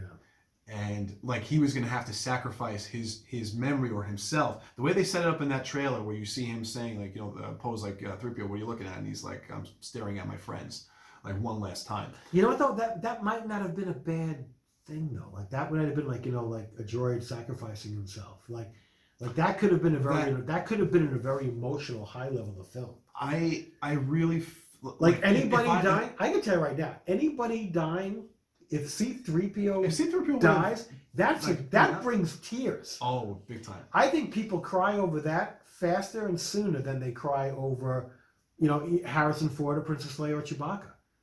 Like, like No, I I think think I think you come to tears faster with C-3PO. I, I, think, if Chewie would have like, died, I oh. think if Chewie, would- Chewie's like the family dog. If Chewie yeah, no, no, I think he, he would have. But I, think I, I think in the in that race, I think people are more emotionally shocked with C-3PO and, uh, and it'd be more touching because he, cause he would understand the sacrifice that he's not human, Yeah. but is willing to do that. You know, interesting that he understands all these languages, but is not able to. He can decipher it, but he won't speak the Sith language. Oh, okay. This was another thing. And that this was- again, this- very convenient. This is just annoying. plot convenience. Yeah, the whole thing with them sinking into the earth, falling into the pit where the other where the Oh, guy the- they the happen to be looking for was- happens to be, Yeah. and they find the knife, and I'm like, okay, that to me was way Oh, very convenient. way too convenient. To, to But it the also- point, it, it, actually to me it actually strained credibility It was convenient. I, I, It made I no agree with that. I agree with that 100. percent But it also because you realize there's got to be more than one of those pits out there. But it also lands. And that's the one where the where they they go flying off, you know, the ships, and that's the one they landed. But you know, right, so a couple things, a couple things about that. So one, I really love that Lando said that Luke and that he and Luke were the ones there. So that that to me is cool because then you're bringing these two core characters back to like you're, Mhm. you're saying that okay, Lando and Luke had a relationship after Return of the Jedi, and that these guys were, were bouncing around the galaxy looking for either artifacts or whatever they could to find this this Sith homeworld yeah, and it makes sense as to why the trail went cold, right? Because Right. Rey says that the trail goes cold when they get there, and then Lando says, "Yeah, you know, we got to the ship and we didn't find anything. and there's nothing there. So uh, to me, yes, absolutely, plot convenience, one hundred percent. But it also lends credence to why Luke and Lando couldn't find anything, Right, Because if then- Luke is, you know, you- you're talking like this is Jedi Master Luke Skywalker. You, Right. He couldn't find Right. this artifact, but Well- now you know why. Well, I think they wrote themselves into a hole that they could only dig themselves out of with something idiotic like that. Save Yes, that it's just pure happenstance Yeah. that this is what happened. you know, and then you know somebody at Disney will say, well, you know, it was the it was the, the will of the Force guiding them in the right, you know, and that's you know to me that's Right. a line of crap. So, but we also find out something interesting towards the end of this film. Um, Finn is definitely force sensitive. Oh, you know what? I didn't buy that either. Oh, absolutely. Well, you can almost see that from the Force Awakens when he grabs the lightsaber and he starts to like fight Kylo Ren and he kind of goes toe to toe with And him. I, like I said, I didn't buy that either. I th- I just think they're I think I think they started to empower him in the second in the second movie, and they even more empowered him in the third. Oh, I think they depowered him in the second movie. I thought they wasted Finn in the Last Jedi. Oh, wait, wait, no, no, they they empowered him in the. When did he fight with First, at the end of the first one. At the end of the first Force, one, Force yeah. Awakens, yeah. Oh yeah, yeah, because yeah, because he took a big. He got Oh, really he hurt. got he yeah, was yeah, like he, he was he got like know, up to he was like Bubble Boy. he was back. episode eight. Yeah, no, he was in. He was had like you know back to treatment and Yeah. all that stuff. Yeah, so that that whole thing with him being uh, force sensitive, uh, to me, I don't buy that at all. I think that's just their way of saying, you know, they're just just trying to But make to me- his character more. But you know what? To me, it to me, it did make sense. to me it makes sense because it, it also again I think gives credence to why the Empire was grabbing children uh, to become stormtroopers. Mm. They were grabbing all these kids at a young age to see their development. They basically Yeah. developed all these young kids, and it's basically you know law of averages. At some point in time, you're going to grab a kid who's force sensitive, and then at that point they can use that to their advantage. Right. um, you know why they weren't able to tell that uh, Finn was for a long time. Like you would, to me, someone who's who's uh, you know strong in the force is someone like you know Ben. I think Ben, when he's around some of those guys, should be able to tell they're force sensitive. Mhm. Now, one could argue that in the Force Awakens, in, in the opening scene, Kylo Ren turns to the stormtrooper, and it's Finn, and this is when Finn has that Right. moment of clarity where he's like, I don't want to do this. When they're all killing the villagers and he Mhm. just stands there and doesn't shoot. Finn, uh, Kylo Ren stops and looks right at right at Finn. So That's an interesting point. you know, Okay. is it like, can he could he sense him at that point, saying, you know what, he's got a little something there. Something.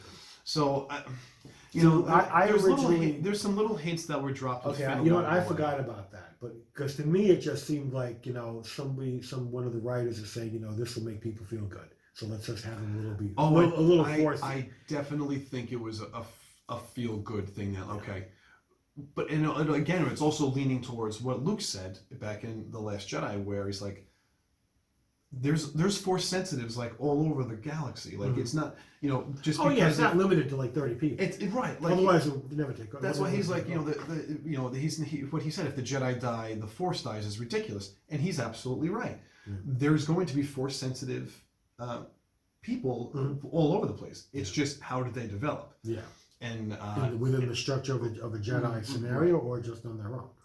Uh, there was, you know, some other really. The one shot I really want to freeze frame and just look at is when all these starships show up at the end of the film to help save The good the day. guys. The good guys. When we all when they all start showing up, Yeah, because where, were some- where were they in Episode Eight? That's what, I, that's what I was talking about there earlier. are some really cool cameo starships in this. Oh, now see that? That's funny. That's something you would pick up on. 'cause you know, you know all the And. I'm looking at some of these things and I'm like, okay, Your point. I can see you pointing out, going, like one of them one of them was in the trailers. You saw the you saw Ghost from uh, from Rebels uh, the the animated show Rebels which was also in uh, the movie Rogue One.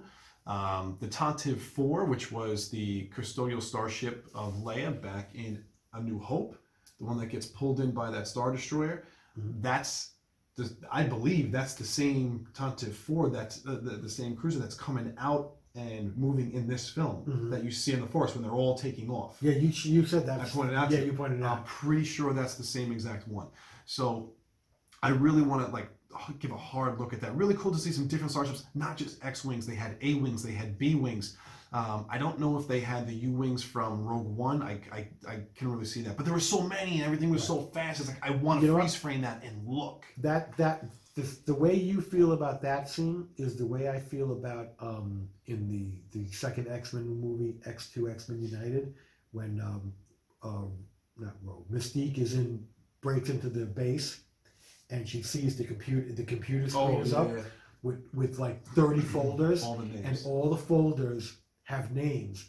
And I guarantee you and I read some of them but you don't have Yeah. time to read all of them every one of those names is you know it Means needs to someone. mean something Yeah. somewhere in, in the in the and I, and I think they did that with this. I think there were, you know, I want to know if there were any legend ships in this, or if it was everything from, you know, some of the animated series that's been out recently, or maybe even the video games too. I don't know. oh yeah because they would be pulling things that like They did fan service. like every let- let's put it this way every normal person who would have who would freeze frame that thing would be like maybe recognize one or two if they were lucky whereas like someone who really is into the Star Wars canon um like you Yeah. like I could see you going off and I'd be sitting there right next to you going I have no idea what the hell you're oh talking man, I, I like what are you talking I, I don't I recognize that. can't. No, I can't wait to watch it again and really. I mean, but it's so quick. I mean, the scene is Yeah, it seems like yeah, that, yeah, and then and then the ships are all are all over the place.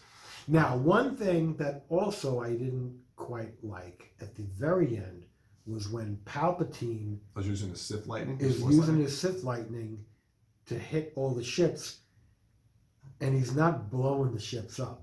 Like he's not taking out the bad the, his enemies. right. It's he's almost just- like disabling them. He's just you know disabling them, Yeah. and then all of a sudden when the and, and he's disabling them for quite a bit before it gets stopped. And Yeah. I'm like, I'm like.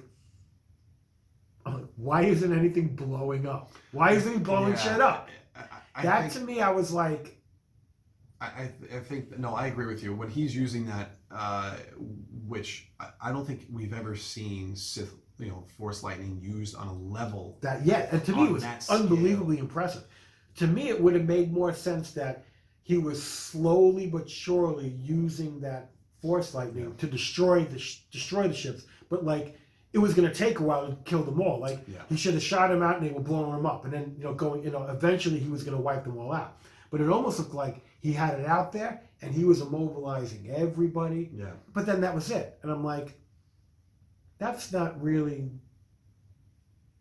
as impressive as I would have expected. I would have expected because when he when he started doing that, I was like, wow, he's gonna be blowing stuff Yeah. up, and he did. And I was like, that didn't make sense. and they had uh, you know and all these I, I think what was amazing is that just this this unknown region had this entire sith people Oh in in the stadium yeah, I have a funny. I, when I was thinking about this, I was I, when I was watching the scene, and you just see like all the Sith in there, Yeah.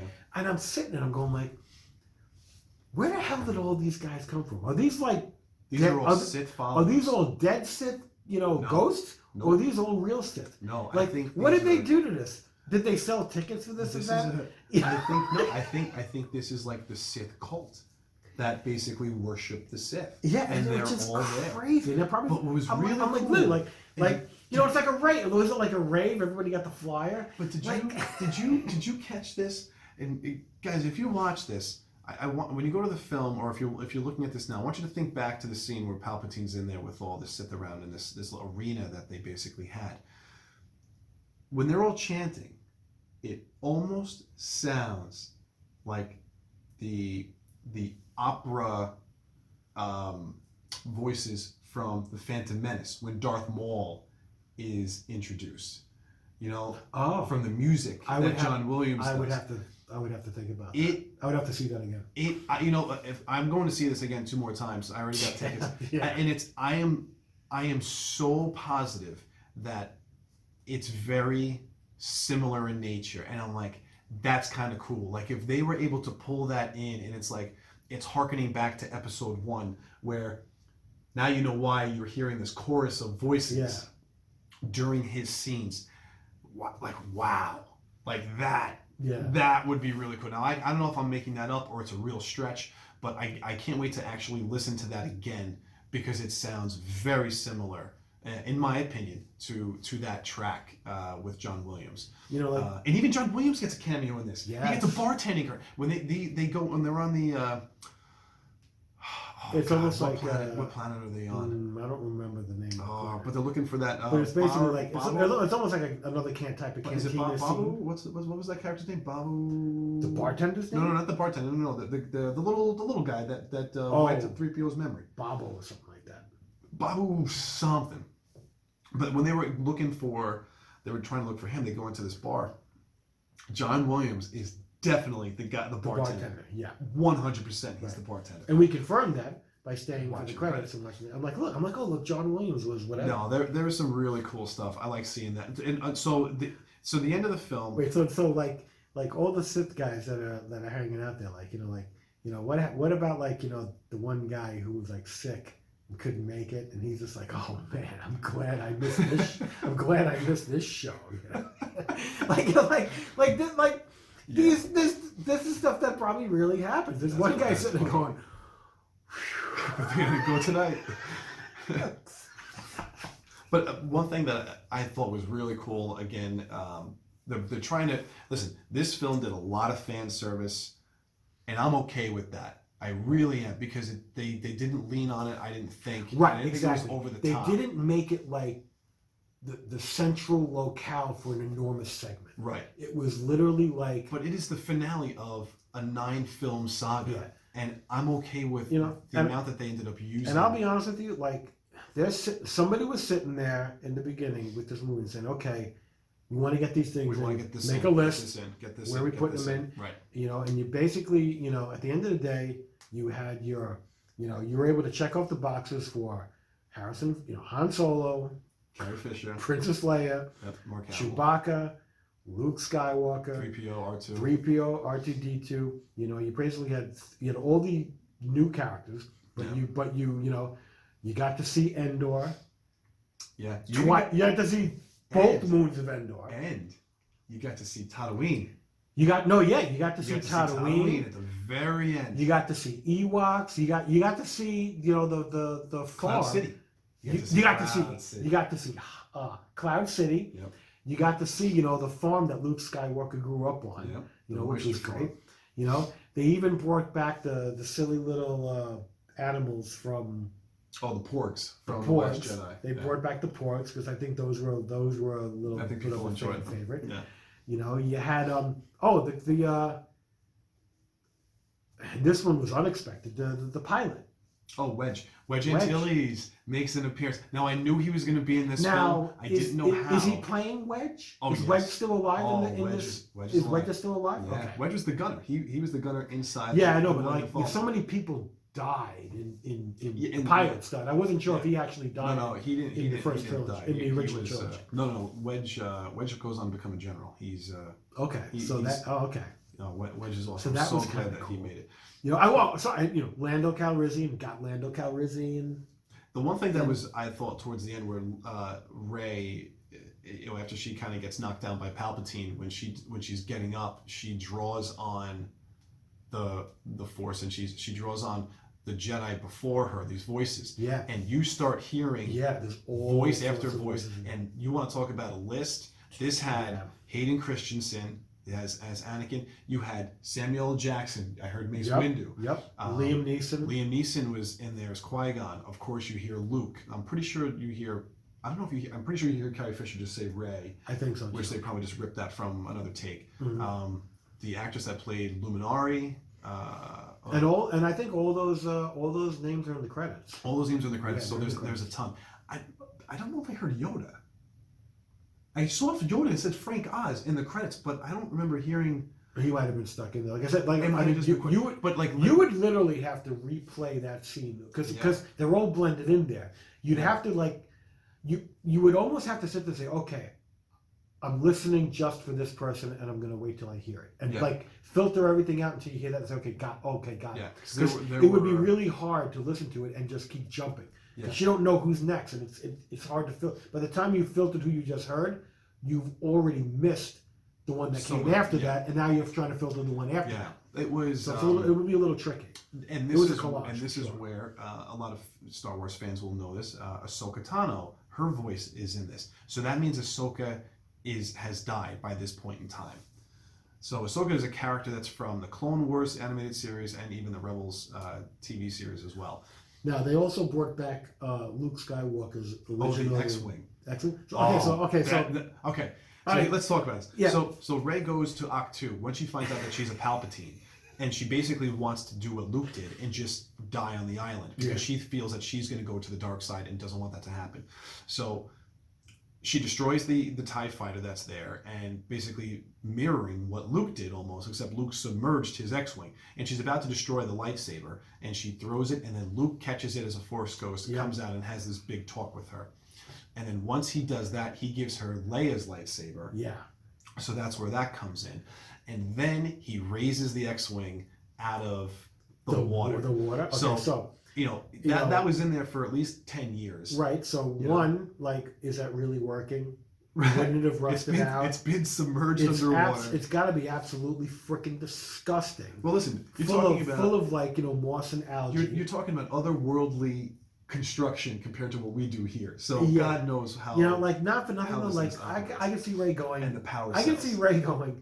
I'm not getting in this. I'm not freaking getting in that. We need to dry it out, clean it out, and not for nothing.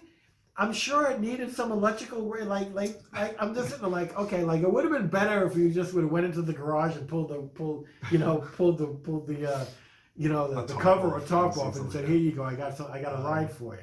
but it was uh, that uh, I thought that was interesting. but it was really cool to see the X-wing back. So like J.J. Abrams definitely does a good amount of fan service to this, but it's to me I was okay with it because it's the last film. Yeah. They got a lot in there. I think they had to put in a lot, and I think they did a lot for a shorter film. This is the shortest film since A New Hope, where for both Force Awakens and The Last Jedi were longer than this movie.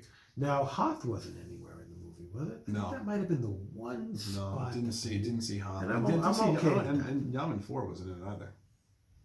Yavin wasn't in it. No, I don't think so. But uh, so, and at the end, you do see a small little cameo of the Ewoks for a split second. You see two Ewoks on uh, one of the moons of Endor. But no sign of Jar Jar Binks No sign of Jar Jar. any of those people.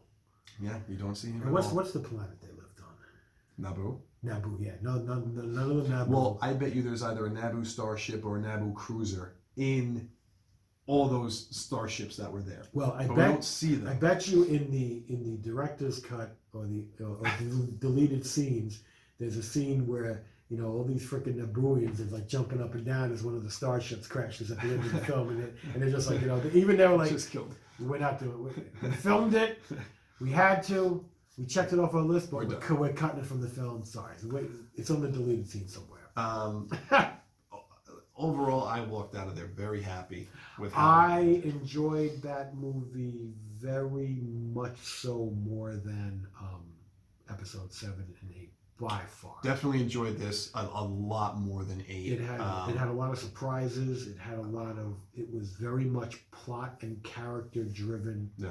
Um, and I like and I like that. And to me, I like again. I, I I feel slightly annoyed and chipped out because I felt like like they saved that for the third movie, and it's like you know, you're making three movies. Right. You got to put your you got to make three solid movies. You can't just sit there and say we're gonna. But this is where I think it, I think this is where this trilogy suffered from not having a central storyteller Mhm. tell the story for three films and then have a director direct each movie. Yeah. You know, this these were single treatments um, that unfortunately you had different directors' thoughts and visions for the film.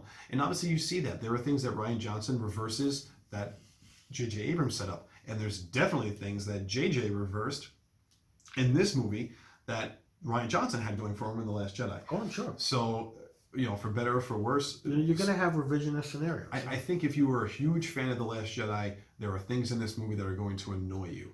Uh, if you did not like The Last Jedi, I think you're going to like a lot of things in this film. Um, but I think overall, I think if you're a Star Wars fan, I think you're going to enjoy this movie. There are a lot of things to like about this film. Yes, Yeah. there are, you know, from a, a story itself, there are definitely plot conveniences, uh, like there are in, I think, a lot of films. But this one in particular, did it do anything groundbreaking? No. No. Story story wise, groundbreaking? No. I think I gave the movie a solid three stars, and because it's a separate rating, I also found it to be very enjoyable. Yes. You know, uh, I think you, I think this is going to be a cloud uh, crowd pleaser. I think a lot of people are going to walk out of this film happy. It ends on a good note. You get that similar feeling to the end of Return of the Jedi, where they're all celebrating at the end. Mm. Uh, you know, similar setup in this film, and I think. I think you're going to enjoy that. I really do. I think most most the average moviegoer that goes to this, I think, is going to really sit down uh, and just like this film. You're going to laugh at a bunch of spots. So uh, the one scene where they show up on the planet and they showed up right during the festival, or the party, and apparently it's a festival or party that only happens once every 42 years. years. And I'm like sitting, I'm like, I'm like, these guys are having a really good time. I want to go to that party, and I'm like.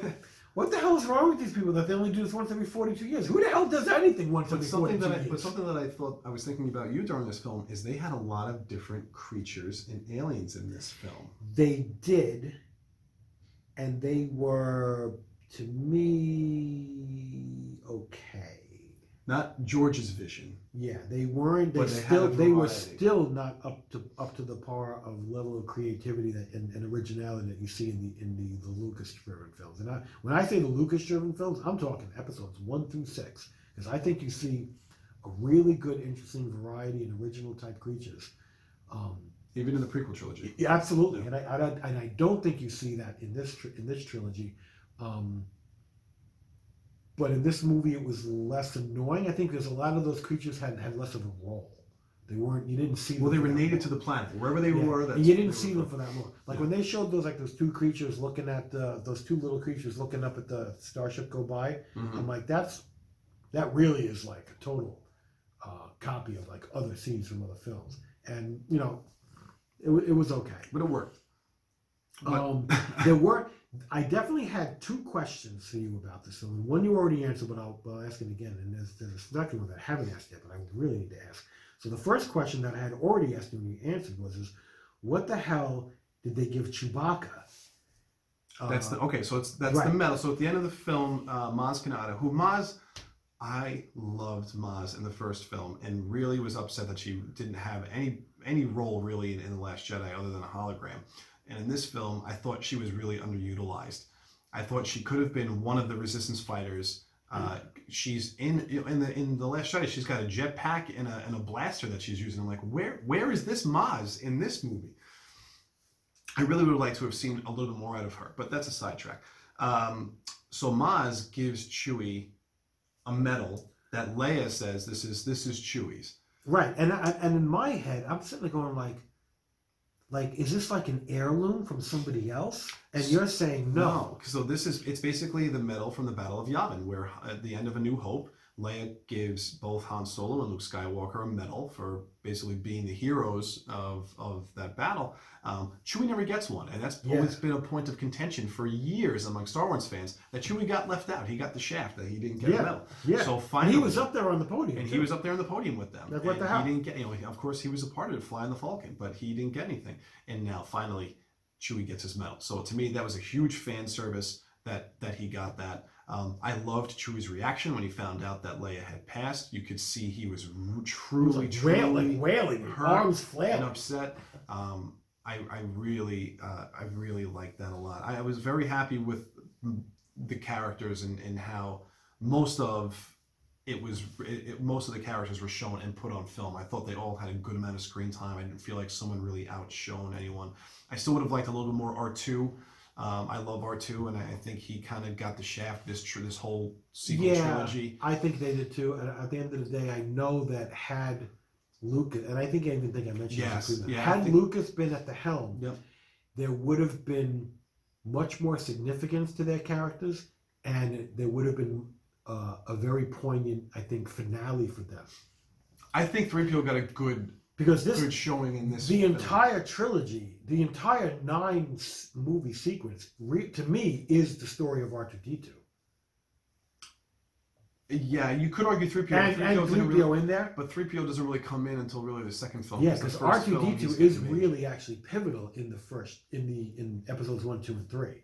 You even know, in four, five, and six. well, I know, and four, five, Yeah, and six, whereas three. PO is just being created in in, In one. one. Yeah. You know, like you know, to me, it's like it's it's it's almost like the story through the eyes of of Yeah. And of R R two two D and two is the one who never had his mind wiped, Yeah. where 3PO did in Yeah, episode three. yeah. So So yeah, so I I, I always I, I felt that uh, had Lucas been if had this been Lucas's uh, film his, trilogy, his trilogy. that it would have been more impact. They would have been more significant and more impactful. And what was your second question? My second question is, um, okay, so at the very end, after Rey buries Luke's and um, Leia's lightsaber, Yes. she what lightsaber does she have? So what, she- what saber is that? So that's her, it, it so she- totally, so- I, I don't totally remember new. seeing that saber. I'm happy they did this because in in Return of the Jedi, Luke obviously had lost his lightsaber from Empire Strikes Back. We get his hand cut off, so he creates his green lightsaber. Um, in in this film, everyone keeps going back to his original lightsaber, that and they're using the blue one for most of these this trilogy. So Rey takes that one, and then also the one that we know that we find out that Leia had used, that she had built one.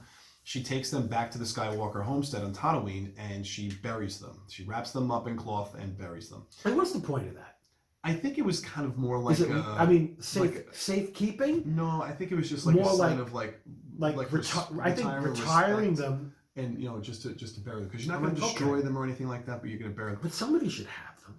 They should. I They should. almost feel like they, they, They should go in the Jedi Museum. You know, I'm like, well, they like. should have been. Yeah, I, I mean, I don't know if they really needed to bury them. Like she could have, she could have held them in her own little hut or wherever she ends up uh, living in her little abode. Um, but basically, what we end up finding out is that Rey creates her own lightsaber, which is the which is what Is that what she does. did? She created her own made- She lightsaber? made her own lightsaber, and Isn't that and yeah, but- it's yellow. okay? But which but, is the first time ever seen on screen. Yellow has been the color of the lightsaber in video games uh, and in comic books, but we've never seen it on screen before. But do Jedi create their own lightsabers? They do, that's I part- thought that's they, I thought they like outsourced that to somebody. No, like there's that's some That's people that do that. no, stuff. that's how you. That's part of your Jedi. Where do they get the Where do they get the, the, the crystal to, to, to power it? Well, well, that's uh, uh, that's that's a long conversation for another time. Okay, because uh, I go for the record. I know that Chris could act if Chris really wanted to, he could actually write down a history of all the lightsabers and where they go and where they wind up and all the different modifications that may have been made because you know he's probably built every single lightsaber But that's that's been in these movies. But there's um, yeah, like they basically harness the all the different components that they need. They they find it, and then yeah, there's a there's a Because what are those crystals? What, yeah, and what are those crystals called? Well, They it- have a from Rogue. One,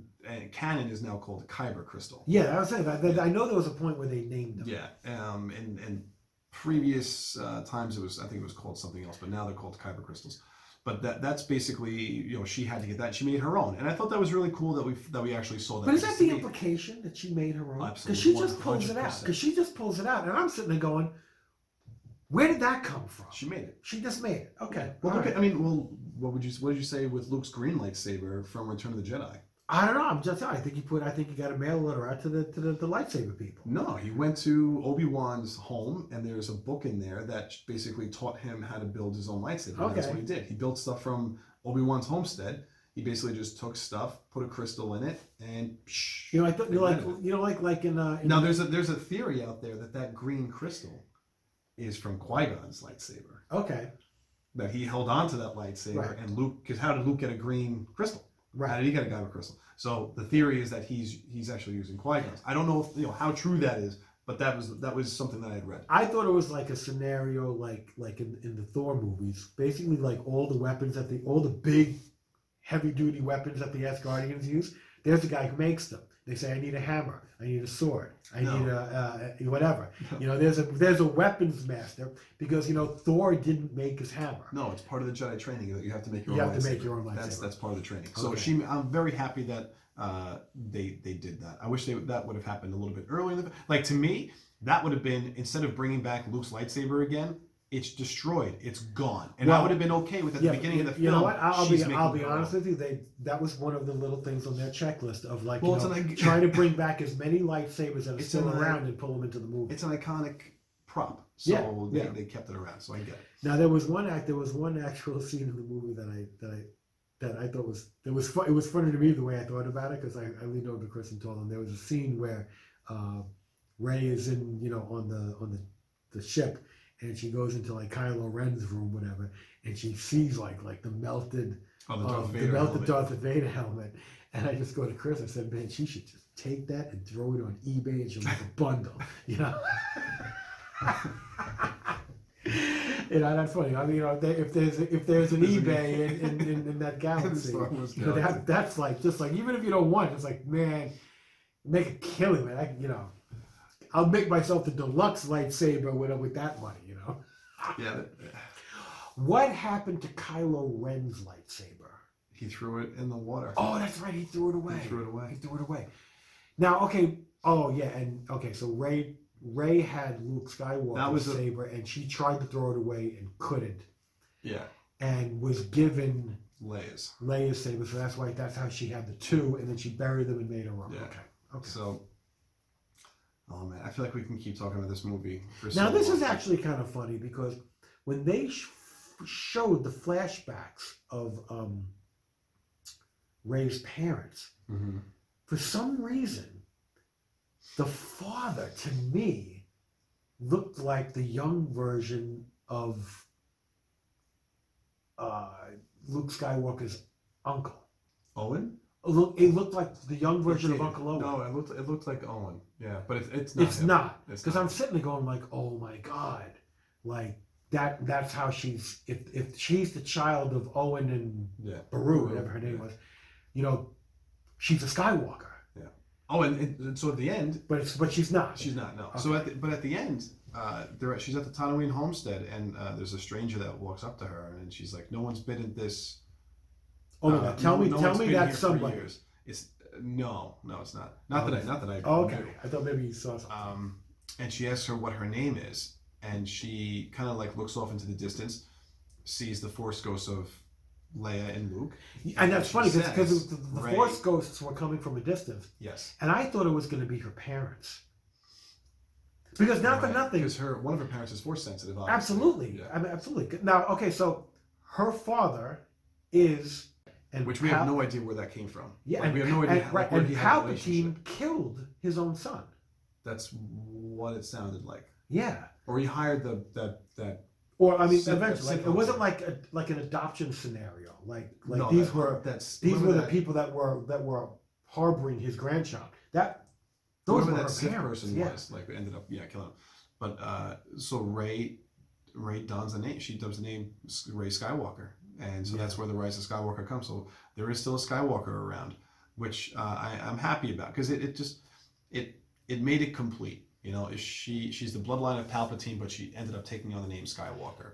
So it, it, it makes you wonder if like literally the end of this movie is the end of that storyline. Will will later movies I pick think up directly after, or will they just be like you know I- hundreds of years in the future doing I their own thing? think we're going to get some films uh, that span time. Uh, I think we're going to get some films that take place way back. way in the past. Which would talking, nice. you know, uh, anywhere from a couple hundred to even a thousand Thousand years, a millennium beforehand. It would be nice to see a movie And about like you know the and that origin was- of the Sith or and that would, something I think, to me, that could show, uh, you know, when the galaxy was filled with Jedi and with Sith, and then you didn't have the rule of two, where a master and apprentice. You had Sith. As many Jedi as there were, there were Sith.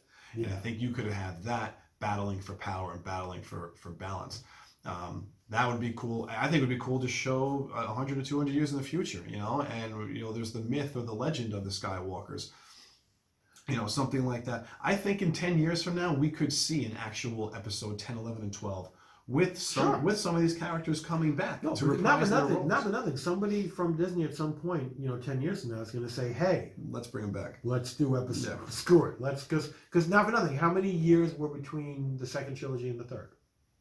Uh, well, episode uh, three was in 2005, and then 2015. So 10 years. Yeah, you know, nothing. Yeah, you know, you know, Disney. And then you went from 83 to 1999. Disney does not write off any avenue of making money. No. no. There's there's there's nothing that is off limits. I think there's going to be a lot of individ- individual films that are coming out over the next. Uh, well, the next Star Wars film is not going to probably come out until 2022. Okay, so well, that that was going to be my next question. Yeah. Are you aware of the, the the next Star Wars movie in the pipeline?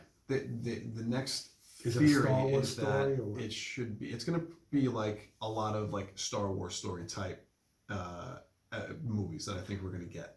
It, it's going to be in the Star Wars universe. Uh, not, but is there not like one that we necessarily- know of that's coming? Like It's supposed to be 2023, 2023, 2022, 2023. They said it's, they're going to take off a couple of years before they put out a new Star Wars film. oh okay. but it takes basically nowadays it takes them two years to make the film between filming and editing. So I you thought I figure heard something that there was going to be like a Ben Kenobi movie. It's a TV. It's going to be uh, a streaming series on Disney Plus. So Oh. right now they got the Mandalorian. They're doing uh, the Obi Wan series. They're doing a uh, oh, what's the character from Rogue One? Oh, that's going to kill me. Uh, the character uh, and uh, Cass uh, Andor, Cassian, Cassian, Cassian Andor. They're doing that series. So he's going to have his own series. Obviously, this takes place before Rogue Mhm. One. So there's a lot down, a lot going on in the pipeline. Now in this movie, the character of Rose, I think, um, who was I think a big favorite in, in the last couple of movies. I like. she was I- only in Last Jedi. Oh, she was only in Rose was eight? only in episode eight. Yeah. Yeah. Oh, okay, yeah. Sh- I think I think she was a big. I think she was very popular in episode eight. Like, like Depends on who you talk to. That she there was a some faction, people liked her. there was a camp there was a camp that absolutely hated her. There was a camp that liked her. And I, I think I think her role in this movie was very subdued. Like it was there, but it wasn't that important. She didn't have that many great. I think the lines. first three quarters of the film you rarely see her, Yeah. and then the last twenty five percent of the film when you get towards that final battle, she's in it a good amount. She's a little bit, yeah, but she doesn't have any like. Uh, she, uh, to me, she doesn't. She's there, but she's more in the background. yes, She's not really pivotal because she doesn't. She doesn't go on any of the any of the. no, the big Yeah. missions, and I, but I think that was the right call to put Rey, Poe, and Finn front and center. Keep them together. We Yeah, want them on yeah. the adventure. Yeah. Now they at, at the end of the movie when they were celebrating, you know, in in the in the in the uh, in the When they vein, return, when they in get the- back to yeah, the base, yeah. where they're all everybody's together congratulating each other in the in the vein of you know diversity and uh, uh, appeasing everybody. There was an actual lesbian This kiss. was a, yeah, this was a, a big thing where this got aired. now I forget the character. I don't think it. It she 'Cause was the- like a she was in the Last Jedi. She was like a second in command. Yeah, or- she's on the ship in this in, in, in the Last episode Jedi, eight. Yeah, Yeah. I don't know. I, it was it was made to be a really big deal by uh, a, lo- a ton of media news outlets, but it wasn't. Wait. it wasn't showcased In this movie, Yeah, they talked about that. they talked about it like a day or two ago. That's how I knew it was going to come. I knew it was happening. The lesbian kiss. Yeah. Oh, see, I, I, see, like I said, I haven't heard any of the buzz. No, I've been, I've made been to almost, like a- I must been, I've been avoiding all the buzz because I just wanted to see the movie and watch yeah, it. I, I mean, I, it's great. Yeah, sure. I had no problem with it being being in the film. I, I don't know why the news was was making it out to be this this this huge thing. It's Well, it's, I it's, think- it's like it's in passing. It's not Yeah. even like it was. Yeah, like it, like it was act, right. It was it was actually like when they sh- it was actually one of many scenes of people embracing this and that. And it wasn't a main character, And it, right, Like and it was and, just and when they showed it, it was actually kind of far in the background.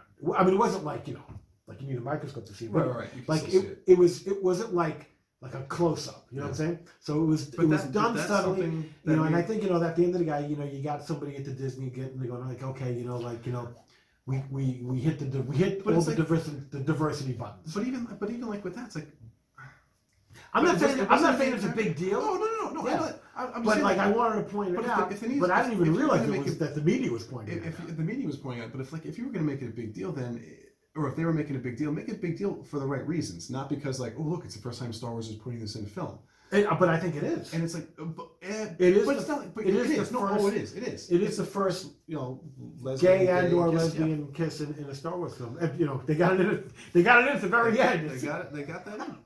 But, But to me, you know, it's interesting.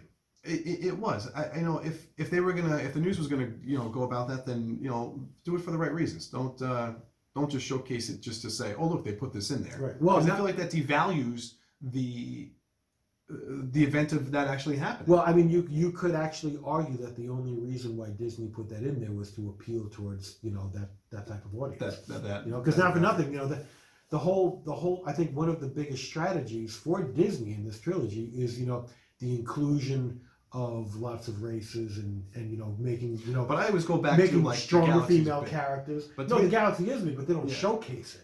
You know, they they make it front and center, and, and you know they they they want to hit as many demographics as they can to appeal as as as much of a wide audience can. And it is it is the politically correct thing to do, but I don't think they're doing it just to be politically correct. I think they're doing it. You know, to appeal towards the widest possible Mm. base. Even in these subtle little things, you know, they're gonna get, you know, they're gonna get that like seal of approval from somebody and say, oh, you know what? Oh, yeah, you know, and and more people, and they're gonna, and because they want more people to go to the film, film. Yeah.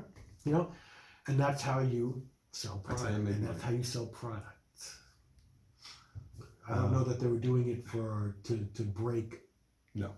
political ground. I think they I don't doing, think so either. I think they're doing it for product, and that, and well, they're making like, oh my god, It'll, it'll, what's the what's the what's the box office? They're well, predicting 450. I was gonna say we, we, we this is the first time I think we've yeah like you said we we reviewed we it reviewed it. and literally this is like opening day This is preview night.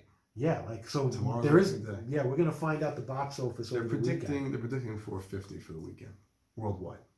oh worldwide Yeah, I'm. I'm just I'm curious what the uh, the U.S. gross Probably gonna be. 200. I'm gonna say two, two, 200 200 million million. opening weekend Yeah. I'm predicting two. I'm You know, gonna say two. And just uh, just to give a little uh, a side note, you- when you we were talking about like how this was like a uh, you know a 42 year old a 42 year journey Yeah. from episode one to ep- Oh, episode well four. episode four Yeah. All the way to through. six, and then from one to three, and then seven to nine. You know, if um, it that's a long time frame. You know, and you know when you think about it, it actually is kind of sad that there are people that you know love these films in the beginning and never got to see how it ended.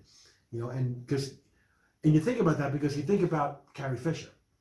Carrie Fisher died and probably never saw episode eight or nine. Well, obviously Oh, episode nine, but she didn't even. I don't even think she see eight. No. She never saw eight Because or they, were still- nine no, they had just finished like principal photography. on the screen, and you're like, like she missed out, and she's in both of those movies, and you, you know, you sit there and say, you know, there are people that you know went to see original Star Wars or whatever, and you know, or even you know, even if they were younger people, you know, and that's a shame, but, you know, it's one of those things where it's like, not everybody got to see how it ended, Yeah. you know, you know, at the end of the day, you know, I'm going to be in that. But it's position never going to end. That's that's. I think that's the beautiful thing Right. about the franchise. Like the Marvel universe, like if the, if, if, never if gonna Disney has their way with the Marvel Universe movies, Marvel Cinematic Universe, they're going to go on forever. And it's like you know, at some point, you know, I'm going to kick the bucket. and I'm not going to see Avengers 17.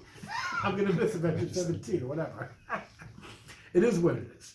Uh, but I, But, um, if, listen, if you like, I think if you like Star Wars, I think you're gonna like this film. Yeah, I think I, this was a good crowd pleaser. I enjoyed it. Like I said, like it was to me, it's not a four star movie, not a three and a half.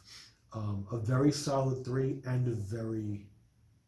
I enjoyed it because it it it kept me engaged. It didn't annoy me, um, and it and it it was plot driven and character driven, and I wanted to see where it ended. Yep. And I and I thought the final showdown against good versus evil, you know, like you know, Yep. I thought it was where we win, where the good, good, I good thought wins. I thought it was I thought it was really good. I was I was excited about you know where was going to go end up with Kylo Ren and and Ro- uh, Rey and the Emperor. Like Yeah. it, it- I thought it, was- I thought it was good. I enjoyed it. I'm happy that I'm still. Uh, this is terrible to say, but I am happy that Ben dies because I feel like he had to. Oh yeah. I feel like he had to. You can't bring him back to. You can't bring him home after all the bad things he did, and him all of a sudden assimilate into normal society again. No, no, no. I, I, I I, think he had done too many I bad thought, things. I thought, to me, I thought it was going to end with them two on the throne, the emer- the, the, the merging of potentially the dark side and, and the, the light side of the force and coming together. And I think, you know, what Ben turning good, like them ruling together. I, I think it could have went that I'm way. not. I'm not usually too happy when when characters die in films. I was perfectly okay with him dying. I was okay with it too, And but I think I would have been okay with them taking them getting together in the way that in the way that he they did it. because they it kissed. for And if he didn't die, they would have. I think they would have been together. Oh, I think so. I think that would have been the plan, of course. But I, I Yeah. just thought you could have had them together. Like you can't bring him back to Finn and to Poe. How do you bring him home? Yeah, I don't know. He's killed so many people. He tortured he tortured Poe in the first film. Like you can't. Well, I, it's, it's I just don't see. it. you know, he it- killed you know, father. you know, it's kind of like you know Negan in The Walking Dead. You know? I just I, I- I think I think it would have been really hard to bring him back alive. Yeah. So I was perfectly okay with him dying the way that he did. He saved Rey. Uh, you know, they had their moment together, and then that was it. I'll tell you, like the way that their final scene uh, ended, like with them like on the ground, and Yes. it, it, to me, it almost had like a Romeo and Juliet. Uh, Type type of feel like- yeah, like a I can tragic- that. tragic- Tra- tragic tragic love ending. story. Yeah, Interesting. but I, I mean, I can't wait to go see it again. I'm really looking forward to it because I want to catch things that I missed tonight. Oh Uh, yeah, I'm sure yeah, I missed some things that I, I can't wait to. And my see. my last final comment, I think overall is, um, you know, watching the credits, um, I was annoyed to see the double column credit credit roll, where I'm like, I'm like, I got a feeling I'm going to start seeing this now often because I think what it what it does is it shortens it shortens the length of the credits. you need to. Well, that's exactly what they're doing. And that's exactly why they're doing it. But it's like, you know, for someone who's actually watching the credits, it's really You need to uh, annoying to go contact to go back and forth You should write a letter. and go, you know, because you're going to miss something. And it's You need just to you need to write a letter to the production companies. That's your next job. Ruining the credits, man. The real pain is. ass. Just list, them all out in one column so people can follow it. Listen, uh, straining uh, there's going to be a follow up to this video. Okay, I Is promise you. John and I are going to do a our our top rated Star Wars films. We're going to rank every film. From one to nine. Well, no, from one to eleven.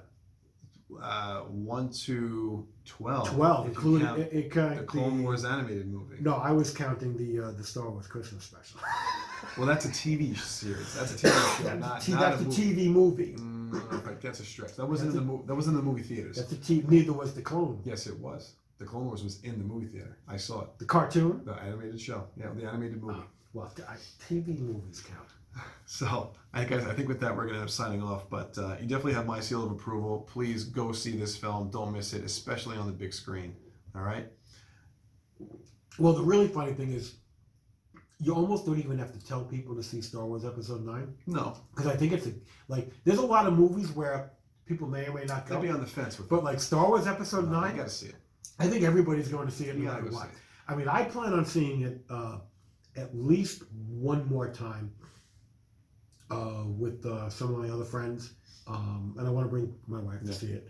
Um, so I plan on seeing it at least one more time. I'm seeing it over the next two days. I'm seeing it twice. I'm getting Yeah. it tomorrow and Friday, and I'm going Saturday. So I got, I'm booked, and uh, I, I will probably see it at least another time after that. Someone's gonna drag me to see this movie. Now we saw it tonight at the Sable movie theater, and I didn't think that movie was sold out. Like it wasn't. I don't think it was sold out. It but was, not. It was not filled. jam packed like when we went to see. Um, I don't know what we go see. We saw we saw a movie there recently where it was full. Frozen. Frozen two. Yeah, Frozen. Well, Frozen yeah, two. that's true. Well, I you got all the kid crowd because we went to one of the Yeah. first showings. and even um, Avengers. Oh, Avengers, Avengers. the Avengers was, was Avengers was full. packed. Yeah, absolutely. But uh, guys, with that, we're going to sign off from episode 29. We hope you enjoyed Yeah. the review. Thanks a lot Yeah. for tuning in. Join us in next time for a uh, groundbreaking episode thirty. Yeah, episode Yep. 30. We're hitting a, hitting a big number there. So we're happy with that. Thank you guys so much for supporting us and watching and listening. Uh, we hope you guys enjoy your night. And please enjoy the holiday season. Yeah, Merry Christmas, everyone. Happy New Year. Take care, guys. Take care.